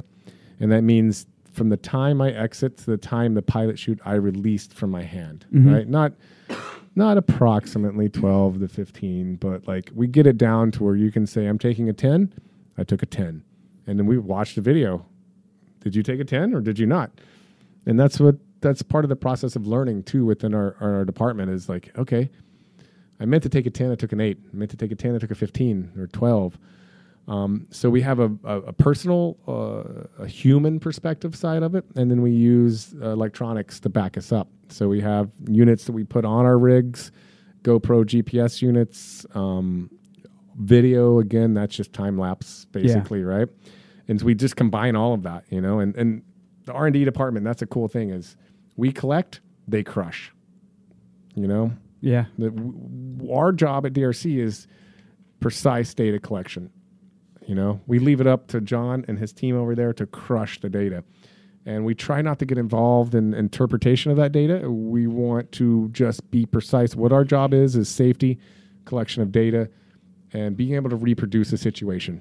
You know, whether it's a cutaway, when we or, or are we tandem terminal, or are we cutting away a sport rig, or do we have rucksacks on, or are we we open in a wing at six seconds and don't take it to eight, only take it to six. And that's a very important thing. Don't mess that up. And when the engineers tell us, take this to six, okay, we're taking it to six. And you don't always know why, and uh, frankly, I don't probably don't know. care. I don't want to know. It's like whatever. and I trust the team that I work for over there, the R and D department. We're very close. We, You have we, to we say that meet you're all engaged the to time. them. I'm engaged to one of them, not all of them. All of them. It's not quite like that. You're not from Utah. yeah, yeah, not from you. I'm not a Mormon. Wait, are you from Utah? Yeah, Yes, I am. Oh man, I knew I was going to hit it at some point. I was going to mention that. and at some don't point you during this. dare talk shit about my savior Well, Joseph Smith. One of the one of the, one of the he will let me marry as many women as I please, and I If value you can handle more than one, good for you, buddy. Yeah. It's been a few years though that I, I found you in a coffee shop though in Salt Lake. Remember I was Yeah, with Ryan. Risberg. Yeah, yep, yeah, I do yeah. remember that. That was Uh, that was a while back, but um, uh, that's one of the first times I think I actually shook your hand and got to know you. But um, but yeah, it's about trusting your team. It's about hey, take six seconds, and our job is data collection, safety, reproduction of what the engineers want, and being able to do it in a scientific way that we don't fucking kill ourselves. Rule number one: don't die. Have you had any malfunctions that you've been a- unable to create? Like this happened on this jump, I'm going to go try and make that happen again, and it hasn't happened. Um, sure, sure. I mean, we get uh, we get canopies in from the field um, that the customer says does this. We try our best, man. We at, at that point you feel for the customer almost more than for PD. The customer sends in a canopy, says it's doing this. Well, we want to make it do this. We want to. So what do we do? We use different packers. We use different wing loadings. We we try to create a situation that we can see it through the customer's eyes. You know, and sometimes it works, sometimes it doesn't. You know, as far as prototypes, uh, that's just a you just see what you get. You know, God, I Um, wish I could see more of those videos. man.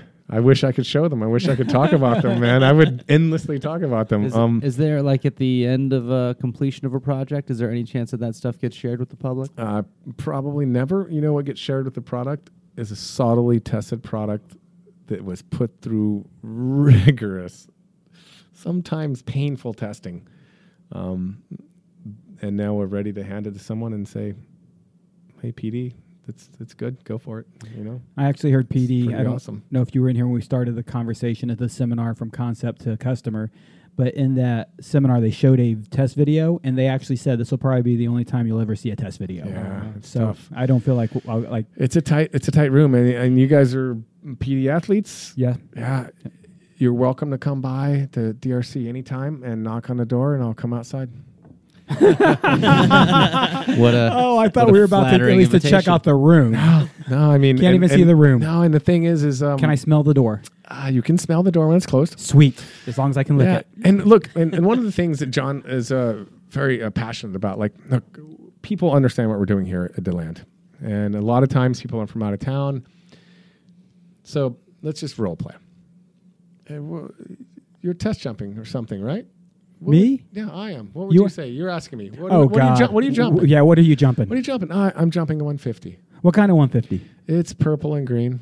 Purple and green. What is it? It has toggles. As toggles, like what is it though? It's it's it's a canopy. Uh, it's it's right here. But you can tell me I'm an AFF instructor. I know you're one of those test jumpers. Yeah, I know, but so I you know it has toggles. But I'm a gear nerd, and I have to be able to tell my students what So you have. What we try to do, what we try, these I know, I know. What we try to do is make sure. Um, listen, man, uh, we don't want to put anyone off. We want people to be excited. I don't care what company you're excited about. PD, if it's PD is your company excited about, awesome. I hope it is. But we want to make sure we interact with the, the, population. Look, man, we're out there trying to do our best to make sure we get good products. We can't tell you. and I guarantee you Can't want tell to. you. I, for sure, I want to sit around and talk shop. For sure, let's sit here and talk about it, but we can't. First rule of DRC Club. Don't talk Don't about talk it. about DRC Club. Then what are the uh, prerequisites to become a test jumper? Let's say let's say you've made this sound so intriguing to me, and I want to do test jumps on parachutes. What do I what do I have to do first? Wow, I knew I might get this question. Well, you shouldn't have made me- it sound so let cool. Me, let me back up. let me back up a little bit. let me back up a little bit because look, we talk about Rickster. You guys know Rickster? Rickster I've Powell? heard his name, but I Yeah. only only I don't know him, but pioneer in test jumping. Um, and swooping. just swooping, just canopy. Was God. was really the one of the first test jumpers, if not the first test jumper. I'm going to give him the props as saying he was the first test jumper. Maybe I'm wrong by one person. Um, maybe maybe John and, and uh, Bill were Yeah. the first test jumpers, and, and I'm off by that. But what did, what did I do? Um, I showed an interest in helping out when I first got to DeLand. I moved from Chicago, tunnel flying a bunch there, and showed an interest of like, you know, I kind of want to build a new skill set. I'm, I've done tunnel coaching and AFF tandems. Uh, This sounds kind of fun. So they let me in and let me do a couple test jumps, and it turned out I performed well, and I I like structure. I like I'm a, I'm a master rigger. Within a few months, they're like, "Hey, would you want to participate more?" So I got to do some of the heavy drops they do, where they test, you know, secret secret shit we can't talk about, but they drop a lot of weight out of fast moving airplanes just to watch them blow up or not, which usually they they don't, which was kind of surprising because I heard a bunch of horror stories. We're gonna watch canopies blow up, and they didn't but it was kind of it was cool to see, you know, dump out a lot of weight out of a fast moving aircraft. So I went and did that and, and helped out with the rigging on that. And uh, your question was, how do you do? Th- I uh, they're not hiring. right place, right time. Um, Yeah. my journey was uh, just like anyone else's journey. Kind of right place, right time, uh, and I worked a lot of years to be in this sport, just like you two. You I know, would like equate it to being a PD athlete, really, because everybody wants to apply and everybody wants to be an athlete. And I won't discourage anybody from trying, but I've known enough of the marketing team over enough of the years that uh, when they're ready for you, they'll let you know. Yeah, They'll, it, hey, it was kind of like that. Brad, what you doing tomorrow? It was it was having tandem experience, rigging experience, um, a decent handful of jumps. I'm not going to say I have a lot of jumps. There's plenty of people out there that have way more. Forty-five thousand.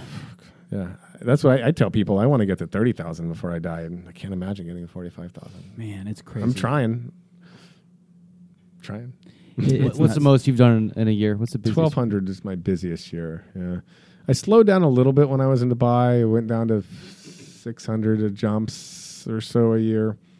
The one year that uh, we, because I wasn't on Nexus as a four way team, but we uh, we got to do a blue collar team in Dubai because Nexus was the predominant four way VFS team, and there were a lot of other good flyers there. And so we came up with an idea: is like let's do a team of just the working skydivers. We call it blue collar. We went to I nationals one year. Yeah, blue collar. We had a lot of fun. We competed in uh, advance. It was super fun. Um, that year we I did like 750 that year because we just banged out 200 jumps in a month and a half before nationals. But I've been on about a thousand jump pace for most years since I don't know 2009 or 10. I would say 10 for sure. So we've got Dubai. Did you you worked in Chicago as well? I went from Dubai to Jordan, which might have been my favorite place to live in the world. Jor- We're meaning that the country the of country Jordan. Jordan, yeah. Wh- And what takes you out there? skydiving. Yeah, I got there. Got there because of Dubai, basically. Okay. Yeah. blew my mind. Uh, I've lived in seven different countries, and Jordan was not the most comfortable. It's my favorite. By Why? far. The favorite That's part. a deep question. Uh, we Um, got time. Okay, so I lived uh, about a half mile east of the Israeli border and a half mile north of the Dead Sea.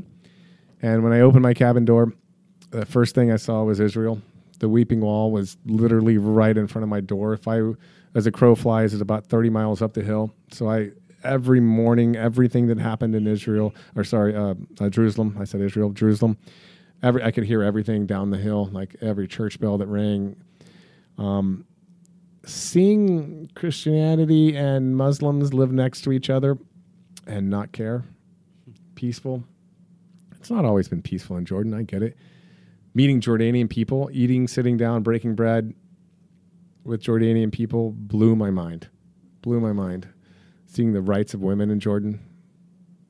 They're not all what I would like them to be, but they're pretty amazing considering the region. Um, jumping over the Dead Sea. I'm a history buff.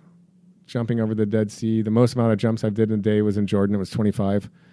I want to Uh, see that map, Nick, when you're done. It is. Yeah, I just pulled up the map to see these spots that you're talking about. it's The Dead Sea's a lot more narrow than I thought it would. Oh man! thought Well, it it used to, it used to be way way wider, of course. But uh, going to Petra, Petra is one of the seventh wonders of the world. Seeing Petra multiple times, taking multiple groups of people there, and getting lost with a bunch of Kiwis once there was just literally getting lost in Petra. You know what Petra is?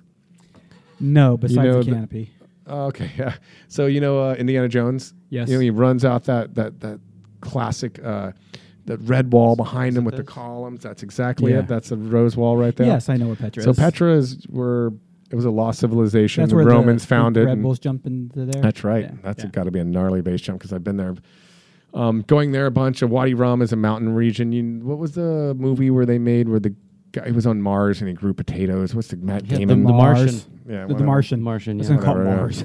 whatever it was. I don't know. Um, and then going to Aqaba. So it's a really small country. It's the size of uh, it's the size of um, Illinois. And I made my most favorite jump of my entire career there for sure. What jump was that? Uh, it was me and Jason Russell and uh, Raul. We did a demo, and uh, the the capital of Jordan uh, it's called the City of the Seven Mountains because it's literally seven mountains stacked up against each other, and they just built houses, and so it's like shh, shh, shh, shh, shh. Amman, Amman's the capital. And unwalked, unseen on a map, really at all, we jumped onto the highest point of the city of the seven mountains. And to me, I think about like Genghis Khan made it to that city. like they didn't surpass that city because of the way the city was. Then there's so much history that went down. We jumped on the very highest point, the Hercules. Uh, that's, that's not the Arabic pronunciation because I speak English, but the Hercules ruins on the top of that city, which you could overlook the entire city. So we got out at 4,000 feet above where we landed.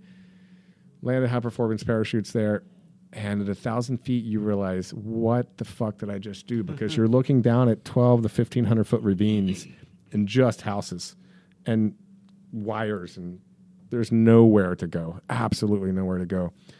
And uh, I just landed thinking, what else am I going to do that's better than that? And like, no one's ever landed a parachute there. We just all stopped and looked at each other like, probably shouldn't do that twice. We just did it. And it's uh, that blew my mind. That was 2013. Still haven't made a, and I love skydiving, don't get me wrong. Still haven't made a jump that made a bigger impact in my life than that. Yeah, for sure. It's so cool. One of the favorite things I've heard this week is quite a few of my friends travel, um, and we've heard a lot of it this week. And it seems like almost everybody who's traveled through the Middle East um, have had extremely life changing circumstances.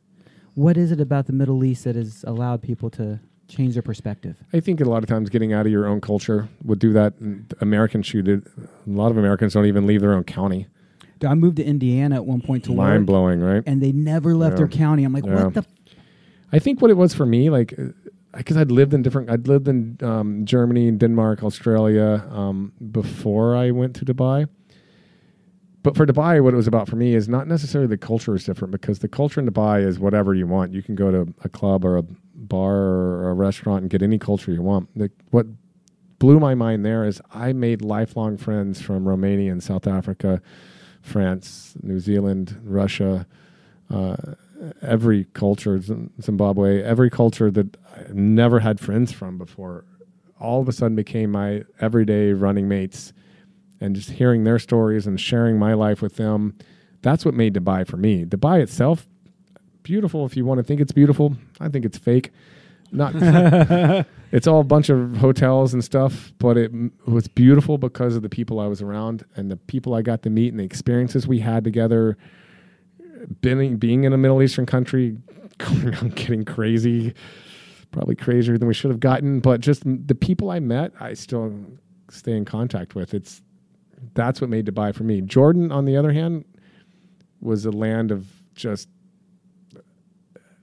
I'd never experienced something like that. I'd lived in Germany and Denmark. Beautiful, man. Go to Scandinavian. Women are beautiful. Ever, fucking ever, everyone's beautiful in Scandinavia. Women, men, bicycles, uh, cars are beautiful there.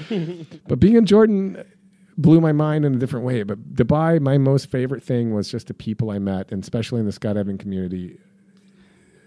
Yeah, man, I, I don't even know how to explain it. Just Naomi, hope you're listening. I think it's a fair way to describe it, though. Like sometimes not putting it in the best words puts it in the best perspective. Yeah. And I think it reflects kind of back to the beginning of the show where you're like, Florida sucks.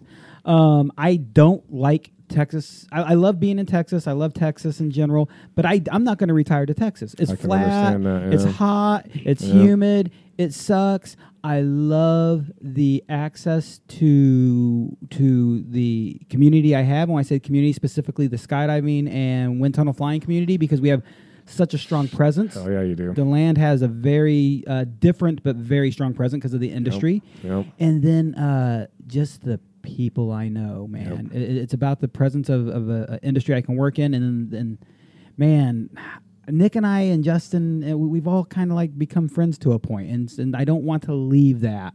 Um, I'm downplaying. These are some of my closest friends right here. Um, I, I love It's totally one sided. Just kidding. I love you. You're beautiful. You're great. I love you too, man. I don't want you. I, if you told me, if you told me when we got home, hey, this land thing was really fun, but I decided I'm gonna r- retire this year to this place, or I'm gonna move my company to this place. Yeah, man, it would it would be rough. I actually would one. I, I don't want to ever run this show. Re, well, we be able to run this show remote, but I would do it if I moved. And it's No. only nine years away, so It's a cool show. But but what you're saying is right. Like, man, uh, Florida's not my favorite. I claw my way out of bed every morning with vigor. You know what I mean? Like, I'm happy to be here. I live on the drop oh, you zone. meant that? I thought you meant like you were fighting because you no, want to be in it. No, no. Then I do get what you mean. I claw my way out of bed.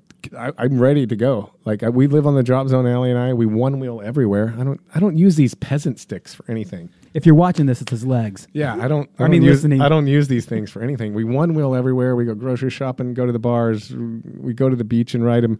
Have you eaten shit on that one wheel? Many, many times. We've uh, had hospital expenses already. Oh, perfect. We don't need to talk about those right now. Yeah, we, our of insurance- course, we All right. obvi- Oh, all right. So I, I do got to know what did you do to wipe out on the? I haven't had the worst one, unfortunately. I'm going to tell on Allie. I took her to the hospital after a concussion.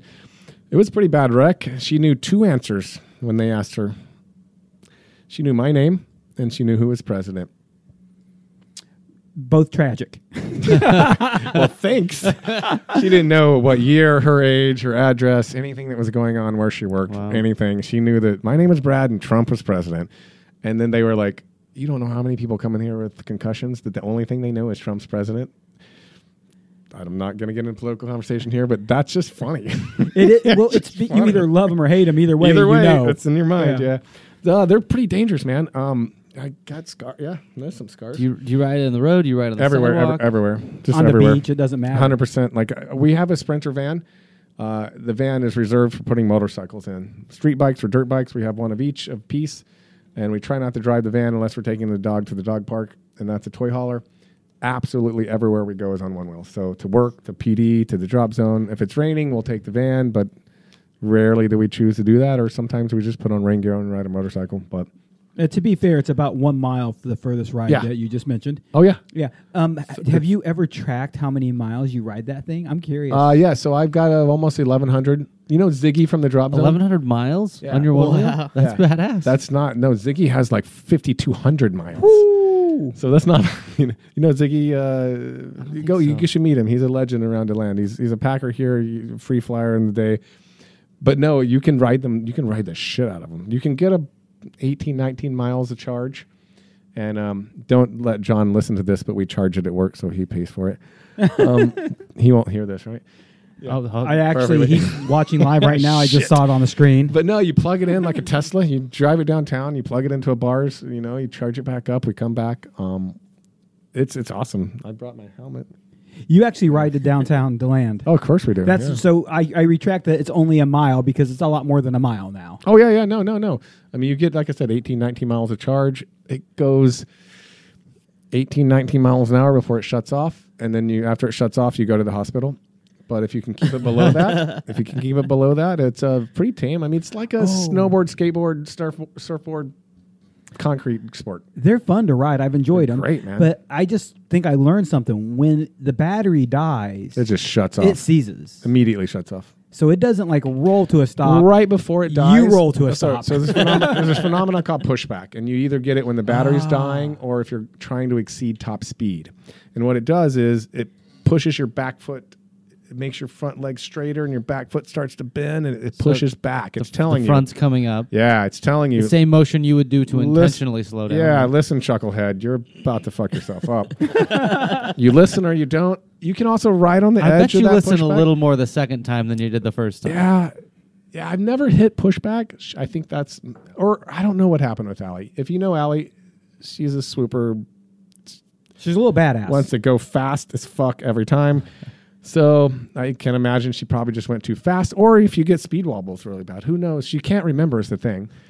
and she's really competent on everything she does. But when you crash that hard, you crash that hard. And that's what happens for human beings. You hit your melon, you hit your melon. And um, I'm going to tell a story. Mm. Luckily, it's not on tape. So we're, she's she's there getting her eyes. Hang on, let me pause it real quick. all She's, she's digital. getting her eye stitched up, and she's starting to come back to reality. And she's a funny fucking girl, man. Fun is fun. She loves to talk shit, and and so that literally the fucking doctor stitching her eye up, and she looks up at him, and she's like, she's like, funny what a girl will do to get out of anal. And the guy's got a needle through her. I'm like, stop. This is not the right time. And it was just a joke. Like, she's just like, she came back to reality and she's like, I'm going to tell a joke. I'm like, Perfect. Man, have you ever had a concussion, Nick? Uh, yeah, it's been a really long time. But You- I don't. but re- I, I have. I've had a couple ma- major concussions, and I tell you one thing I remember about them. Oh, that was it. I don't not very remember. much. That's exactly right. Shit. I remember like what your friends tell you you said or did or yeah, and it's always supposedly entertaining. did. Yeah. I, I I believe all of them because I know when I have a filter, I have no filter. At that point, you even have less of one. So then when you remove filter, game on. yeah, it, it, it is a bad day. Yeah. These one wheels have they've been so much fun to watch because I, I have noticed the DeLand crowd riding them a lot because I got a lot of friends out here Yeah, yeah. and I constantly see videos on Facebook of uh, Pope and Yep. God damn Oh, it, yeah. what's her name? Uh, Jen.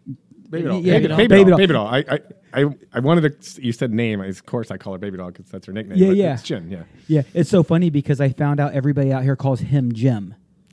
Oh, And somebody- Pope. yeah. I learned. I, I met him as Pope. He's the flying Dallas. Pope, right? Yeah, He's yeah. Pope. I met her. As, I met them as Pope, and I knew Baby Doll from when I started skydiving. She was. She was at. Did they call yeah. her Jen here now?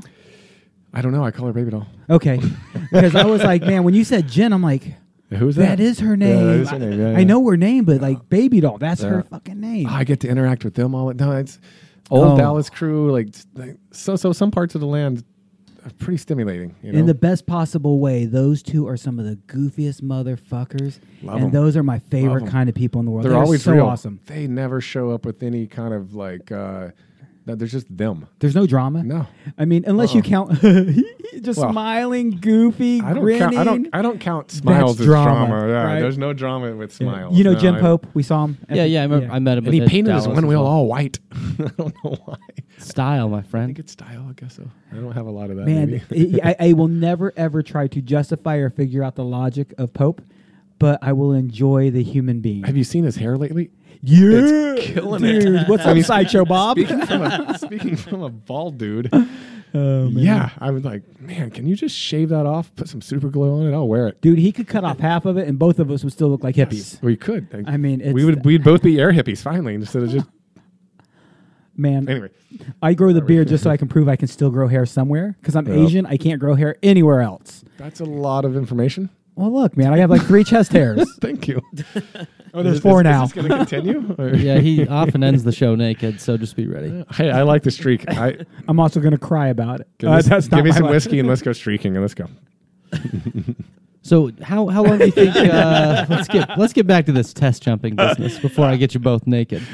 How how long do you see yourself continuing to do the the, Oh, the- man. the test jumps here? So funny question that is. Uh, some of my some of my good friends uh, said don't don't do this. Don't do it. Out of like concern for you? Yeah, uh, personal safety, longevity. Um, so I didn't know what I was getting myself into. Uh, right now, I, I want there to be no end.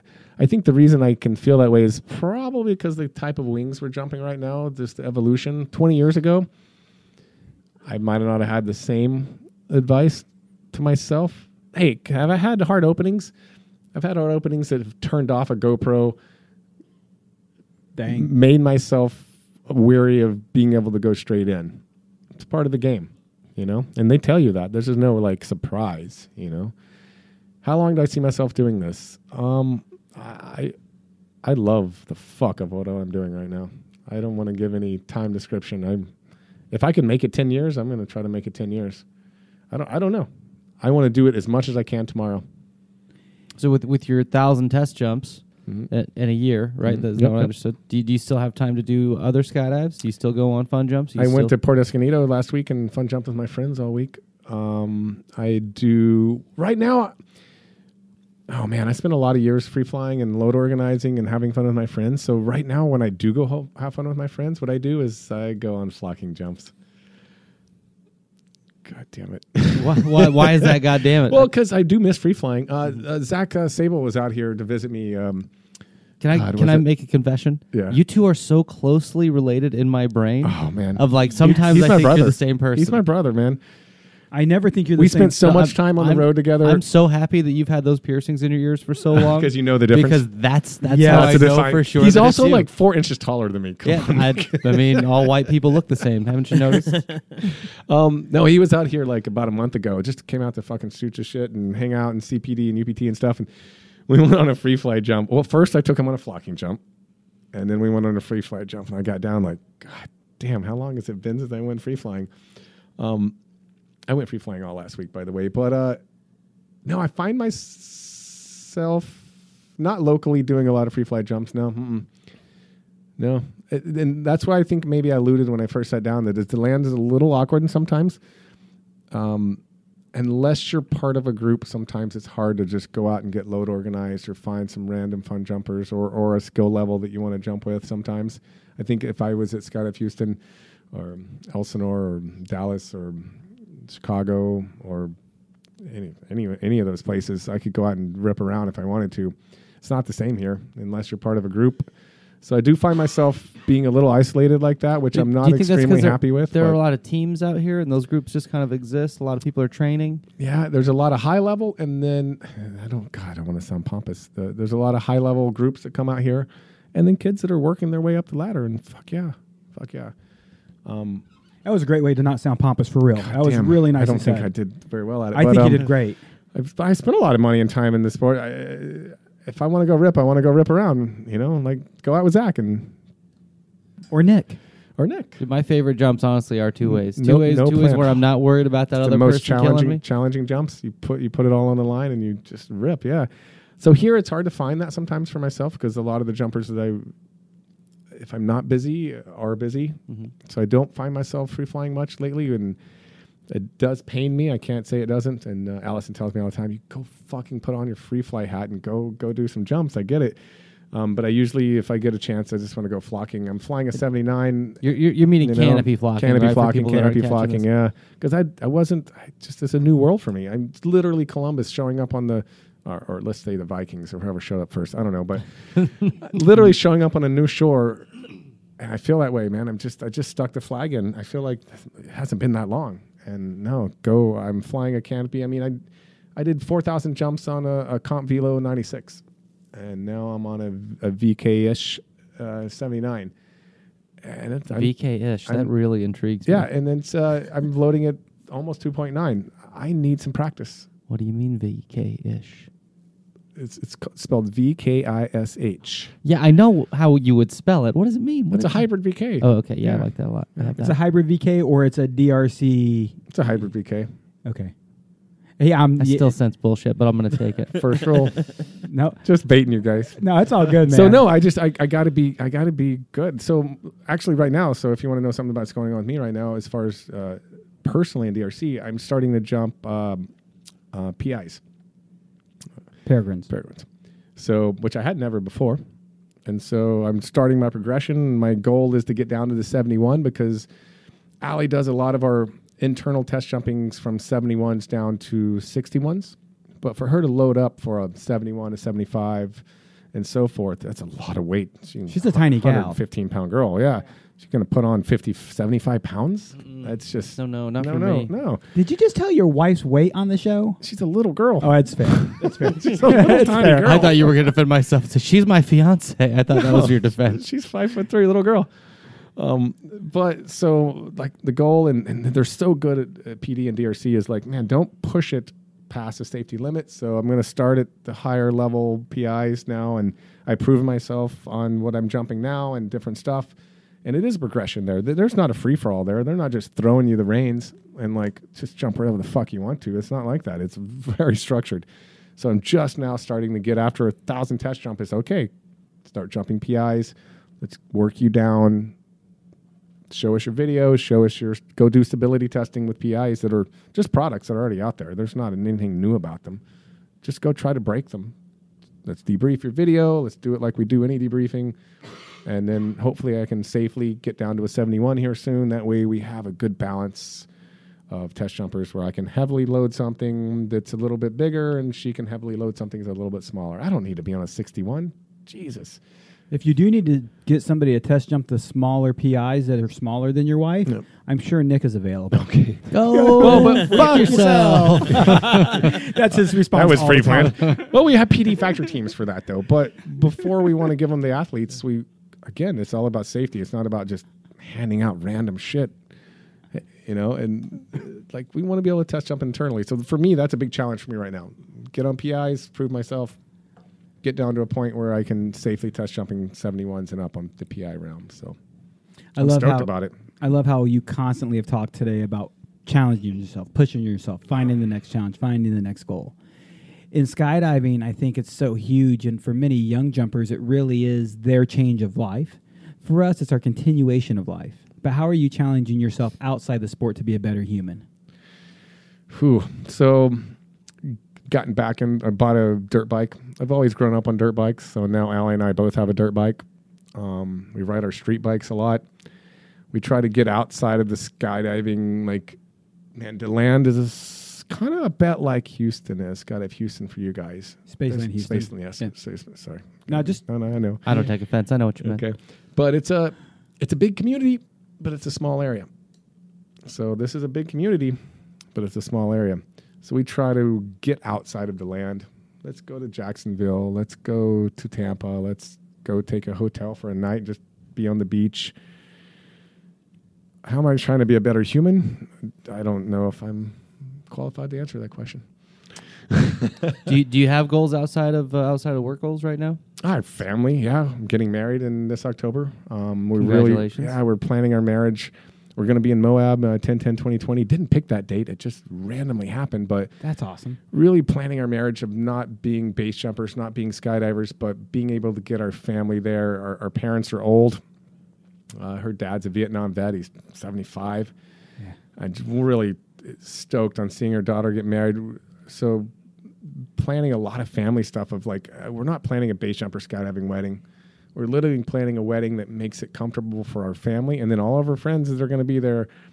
Hey, if it's not a raging party, if it's not this, if it's not that, but our family's going to be there, they're going to be able to sit there and see us get married. And so that's a lot of what of our outside skydiving focus is being about right now. Um, looking towards the future, getting to uh, Europe, and uh, I've only done one big wall jump in my life. She's done none, so she's a way better base jumper than I have. I have 107. She has 650 or something. You just married to a badass or engaged.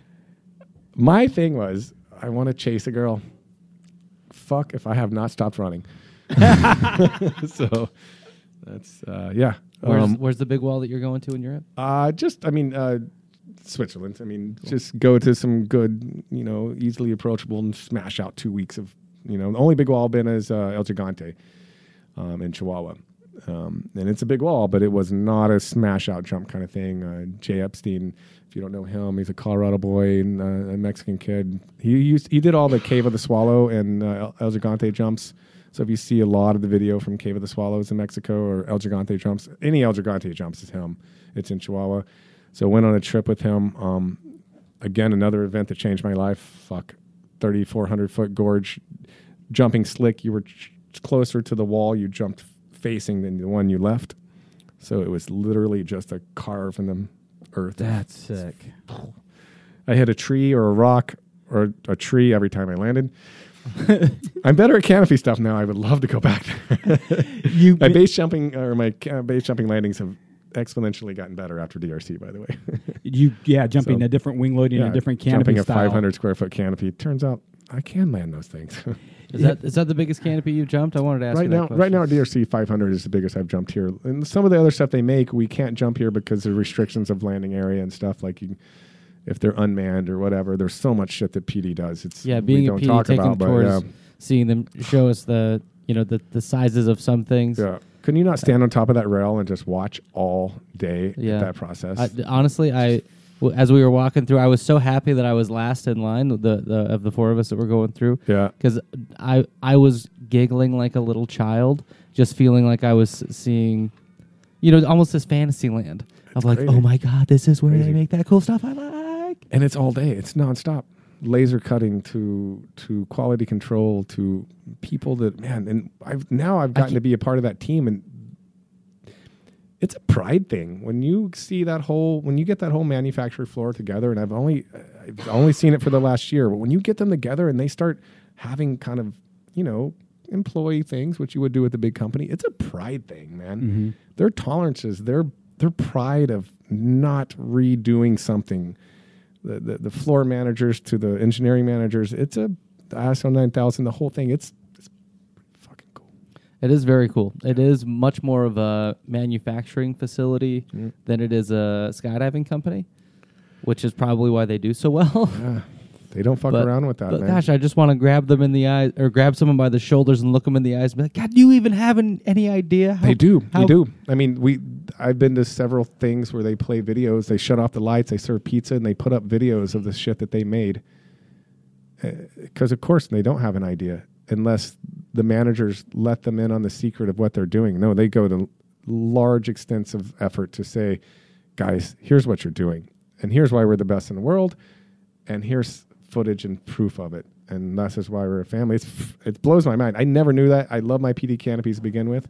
When I go in there and I see 600 people, 540 of them, 60 of them don't skydive, gather around a projection screen and watch for an hour of the shit that they built and the things that they did. It's that's why it is that close to tolerances. That's why there's that much passion there. Yeah, it's, it's comes down from Bill Coe and John LeBlanc. It's just passion.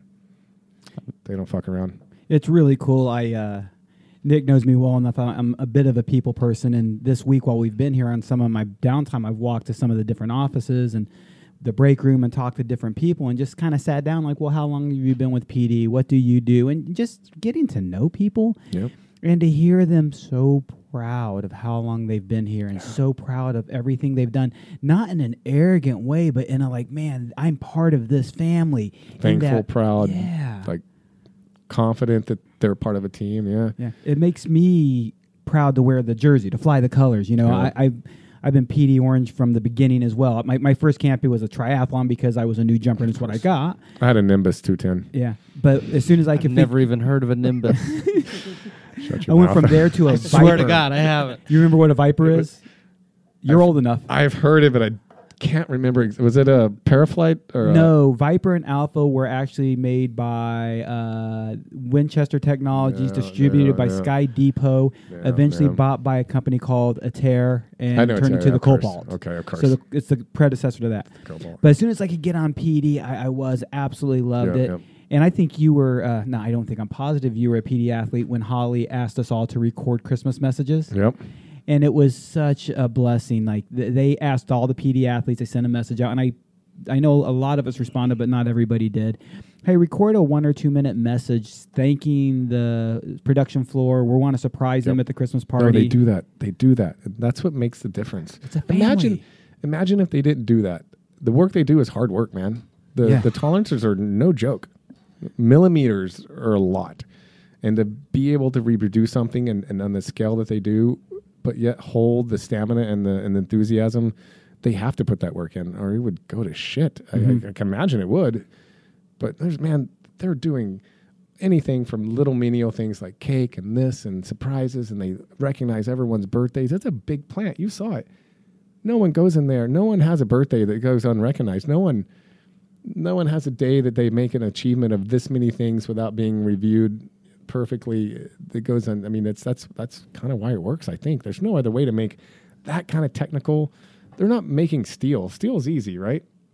It's 10, milli- 10 millimeters. It's 10 millimeters. But fabric is way different. So you got to have passionate people and passionate leaders. Or, or imagine how much they produce. If that didn't work, it would be a catastrophe. Did you notice But how many not. It's Happy. Valentine's Day balloons were on the floor when we were? God, I only saw parachutes because I'm selfish.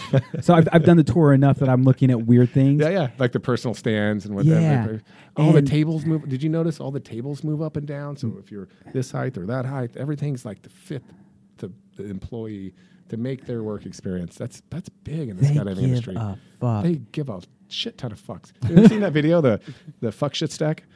What? This is Jake's favorite video. yes, fuck, fuck shit, stack. stack. It's a song, isn't It's it? It's a song. They Yeah, give that's a buried. fuck shit stack for sure. That's it's just a funny song, but they give that many fucks. It's a fuck shit stack. It, it's great. And when you talk about You've never seen it. Go look at it. games of inches, we'll link it on the on the.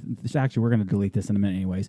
Uh, we we are so we normally air all the shows live on video, Cool. and then in an hour we'll push out the audio podcast. Oh, Uh, Since we're canning seven this week, we're actually deleting all the videos because they're not going to be out for, you know, till we push them. So we'll Cool. re-release your video if anyone I, wants to see I it. came uh, here to hang out with you two. Or three. Fuck yeah, three. Yeah. Fuck yeah. Um, but like that game of millimeters, one of the things that I actually learned new on this tour that I never saw before is PD actually pre-stretches and lines on all their canopies. Oh, yeah. Because on opening shock, on turns, on whatever, your canopy trim is going to change a little bit if that doesn't happen. And why do PD canopies consistently open the same way? There's going to be anomalies. Nobody's perfect. Versus some manufacturers who, man, you just like, hey, if you got one that opens good, keep it because they won't all do that. I love that attention to millimeters here. I think it's exactly that. Uh, And again, I, don't have anything bad. I have so many NZ friends that are in part of that company. Chris Stewart and I are, we lived in Jordan together, you know? Mhm. I can only speak for what I've experienced here. And I think what you're talking about. It's just that attention to the fact that Bill and John LeBlanc want to go home and go to bed at night and wake up knowing that what they did was a sound choice and what their customers chose to partake in, which if it's their product, that it's a sound choice. You know, I, I think that's what nothing's perfect, but that's that's why they put that much fucking effort into something. Yeah. I don't know other way to explain it. I, I never knew that before I got here. If you asked me that question two years ago, I'd have been like, I like the orange lions and I like the way the parachutes fly. I think I like their logos. I like the way it opens. Uh, but now that I've been here, uh, whew, like it's uh, it's humbling. It's quite humbling. They are very real people, and it, it's always interesting to go to a different DZ, a different company, a different brand of any type, Sure.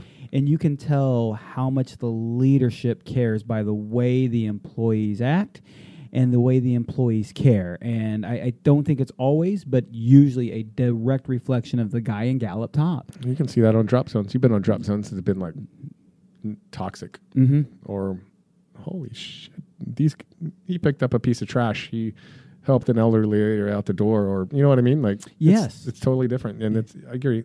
It trickles down. Yeah. So does shit trickle down from the top too, but Yeah. that's why some t- places are toxic. So yeah. Yeah. Fortunately, uh, we are amongst a lot of friends, and, and we surround ourselves with a lot of people. We got a. I, I think Nick and Justin always have liked PD canopies. I think you're both PD fans, but I think not the conversation we had with John on the air today. I think the conversation we had with John when the mic was turned off. I think both, but when the mic I was, watched the one when it was on, so I can imagine when it was on. Yeah, he Yeah. stayed and we t- talked for another hour before the show was over, or after Oh, the show was cool. over. We talked Cool. before the show had started. yeah. He's uh, he's he's got a lot of knowledge to impart. That man, especially uh, outside of the parachute world. He, doesn't does. have knowledge; he has ideas. that was something So he said that- to that us. is- and I, I liked it today. Like here, here, I'm gonna I'm gonna say something. Um, he said that there was a term that the staff used about. What is? Uh, yes, I know what you're talking about. Okay, so if you give me a hundred dollars right now, I'm gonna tell you what that term is. All right, cool. I'll give you a hundred dollars. I want to see the money I got a hundred dollars. I'm not going to give it to you. Because you know I'm gonna take the hundred dollars and say, first roll DRC? Don't talk about DRC. Oh, No, I was I just watching it today and like I was like I know the term he's talking about, but here's the here's the thing with that is, and I, I, I hope he realizes it. Everybody loves that opportunity, whatever the term he was talking about, you know, and like he's talking and people are like, oh, I'm talking too much, or I'm not going to give the term, I'm not going to slip up and give oh, it. I know you won't. I'll But- hundred dollars just to play the game. Oh, okay. Well, I'll take your hundred dollars. I'm still not going to give it to you. But I, I think uh, I, what I'm trying to say is the hour off mic. I can see why you liked it so much. Because man, when he sits down he just goes off, even though it might be for a long time and you're tired at the end of the day, you leave like, whew, trying to just keep stuffing it in your forehead. Like that was a lot of information, and I gotta have to process that. So it's a pretty special opportunity when he gets into that. Not going to say it That mode. that mode. Yeah, it? that it's mode. not. We don't call it the mode, but we're gonna call it the mode. I actually got- so it's pretty cool, man. I, Yeah. I like it, and I think uh, all of his employees do too. It's just it's a lot of work going on over there. So sometimes you just got to be in those brainstorming situations. that- I- And that's not me, but what I've seen is it's pretty intense, man. They put a lot of uh, energy into that. So it is nice. Nick, you had some. Oh, PD's just obviously such a successful company. I think my biggest, like, I just want to hang around and see how stuff works. Of like, I, I really enjoy trying to find the common denominators of things. Like, hey, what's what's the unifying idea that extends to all the rest of this that, that makes it work? And you know, listen to John talk, you can tell it's not just one thing. I was gonna say, I was gonna say that would be hard to pin but, down. but, but that's Yeah. why I, I would love to spend more time in, in meetings here and watching the, the, Yeah. the way that people interact and just try and get a, a better grasp on some of that stuff. And it's a large company full, full of I've really briefly been exposed to. I, I've worked with PD and UPT for some years for marketing through the tunnel. We did that tunnel tour and stuff. Mm-hmm. So, I mean, the first time I sat in the PD office was 2006, but it was a marketing thing with me and Bob Burke, who owned the tunnel there in, in, in Colorado. But that, was that before it was iFly again? that was they bought it independently to start with for six years. That's why the that- Sky Venture Colorado. yeah, that's why that tour existed. It's because it was independently owned. But Ba- just coming back when wind tunnels were still doing cool stuff. yeah, That was so cool. That was a great tour, man. I, I mean, so many, uh, all, all of my friends there uh, changed their lives for sure in a way that uh, I don't even, I can't even put it to words. It's, it was crazy. That's how I met you. yeah, we And I traveled mean, like crazy. I've and, got to go. and the cool thing is, is like drop zones were able to have events where we could come organize. They didn't pay us anything. They didn't pay for our lodging. All we gave, all we said is, can we sell tunnel time at your event? And we crushed it. And all the coaches that didn't get to go, we made good livings. Back when you could make a good living being a tunnel instructor. Man, we're, we are running really tight on time, so I know you have limited things you can answer to this next question. Cool. What is your favorite project that you can talk about that you've worked on, even if you can be vague through it? Uh, DRC? Yes, DRC.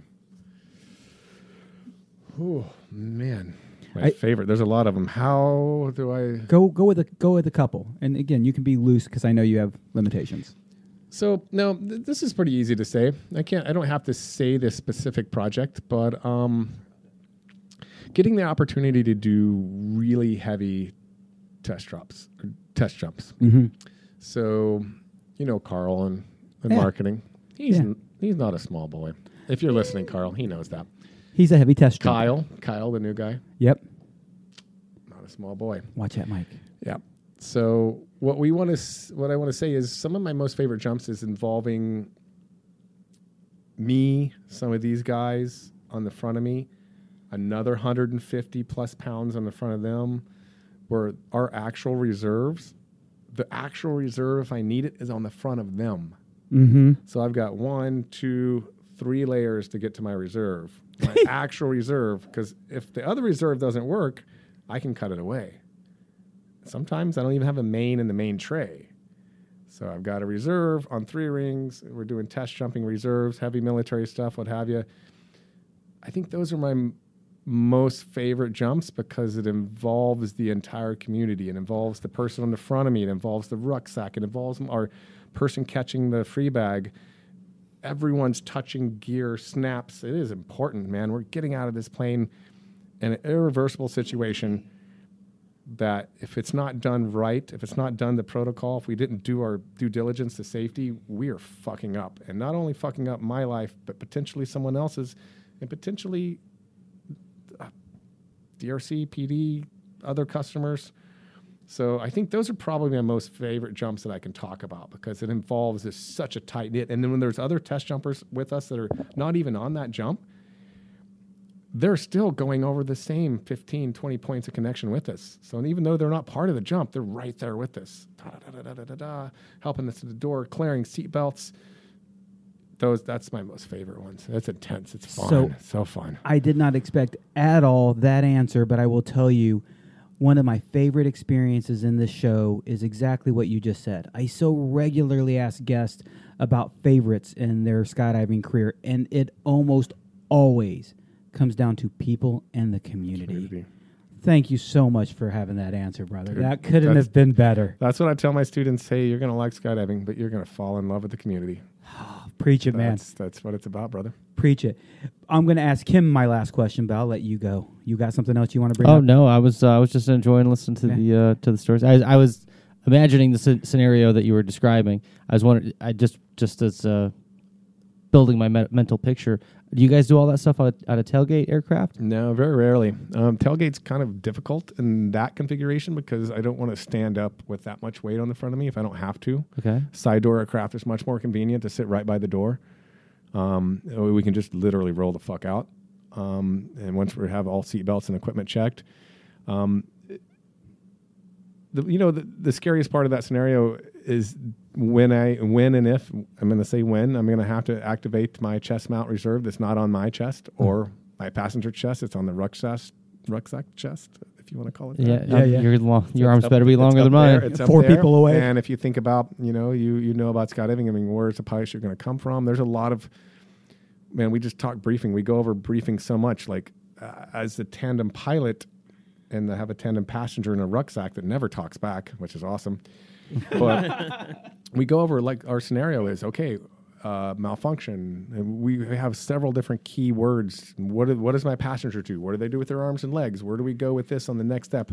We have to piecewise this thing together and very quickly and very effectively to make sure that we get out of this thing safely and alive. You know, it's safe. I'm not saying it's unsafe. I'm just saying there's a lot of It's complex. a lot of strands in Duder's head at that point, A right? little Yeah. more, uh, a, few, more options than pull your cutaway and options, go to your reserve. Yeah. So uh, that's what I think challenges me the most is to be involved with other personnel like that. And like, there's, I guarantee you, n- no one gets on that plane like joking around. Everyone is like, arms down.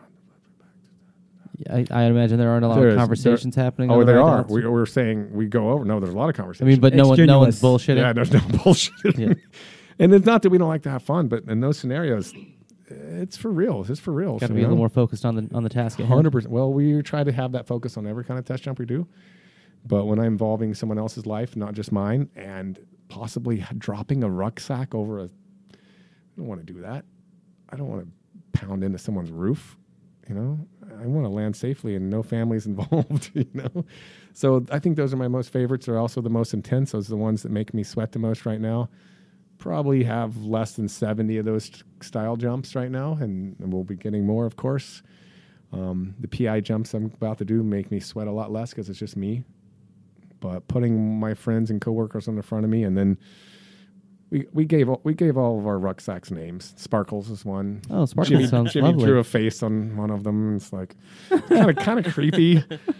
Uh, can you pick up Sparkles? Yeah, do, you, Um, do you care more about Sparkles now that Sparkles is named? uh, I guess that's the point. but um, it is that point of like, yeah, it's it's heavy. It's hard to get to the door. Damn it, Sparkles! You know, some of the things too is like, um, and it, this affected me right at first, and I see it affecting some of the people that ride in front of me when we're when we're sitting on the door. And I mean, I have to have risers that come from the front reserve to me, hmm. and my tandem passenger, and side laterals, and a rucksack side laterals, and so one of the things that I, I didn't realize, and I, it affected me at first. I've gotten over it, but I see it affecting my other friends on the front of me every single person in that plane, what are they doing? They're about to stall the aircraft because what are they doing? They're all staring at you. Going to look Yeah. and trying to. You, don't want to seem cool at that moment. Actually, it's the least thing you want to do. Don't look at me. Don't look at me. God damn it, I have a lot of stuff to do right now. Yeah. Even the interaction, like, like high five, yes, okay. Like any other time, I'll give you a hug.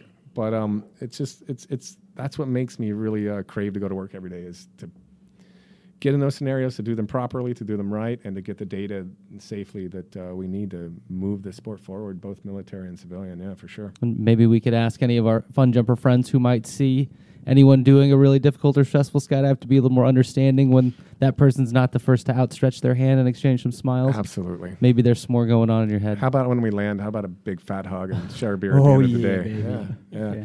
No, it's just one of those things. I didn't I didn't notice it until I got in that situation at first. I'm like, I don't want to be an asshole. I'm the first one to give high fives, but it's just yeah. I didn't. It's things you learn. The things you put yourself in scenarios you've never been in. You learn new. You knew that's what happened. So. That's why I see it happen to my friends on the front. Like, don't high five. Get, you got gear checks to do. like, Do your job. yeah, do your job. Man, as we uh, draw this to a close, is there anything that you want to share, Brad Cole, uh, or about Brad Cole with our friends, our family, our audience? Oh man. Yeah, I think this. I feel uh I feel super fucking fortunate. I've met so many people across this country, world. And that's what I'm fortunate about right there. All People. people. It's all those about the community. Yeah, man. Friends and family, bro. Brad Cole, thank you so much for putting a phenomenal end to a fucking fantastic week, man. I can't Thanks believe we've gotten through. Oh, dude, thank you for being here. Guys and gals, thank you once again for listening. Thank you to Performance Designs. We're about to pack this show up, but I couldn't ask for better hosts. Performance Designs has given us complete access to this room after hours, lock the place up for us, unlock the place for us, you name it. They have been phenomenal. I won't tell you you should ask because I, I really feel like they gave us a little extra treatment to do this. Um, but thank you, thank you so much to Albert Berchtold and the marketing department for taking care of us. Thank you to Performance Designs. Guys and gals, thank you for listening. We'll catch you next time. Ciao.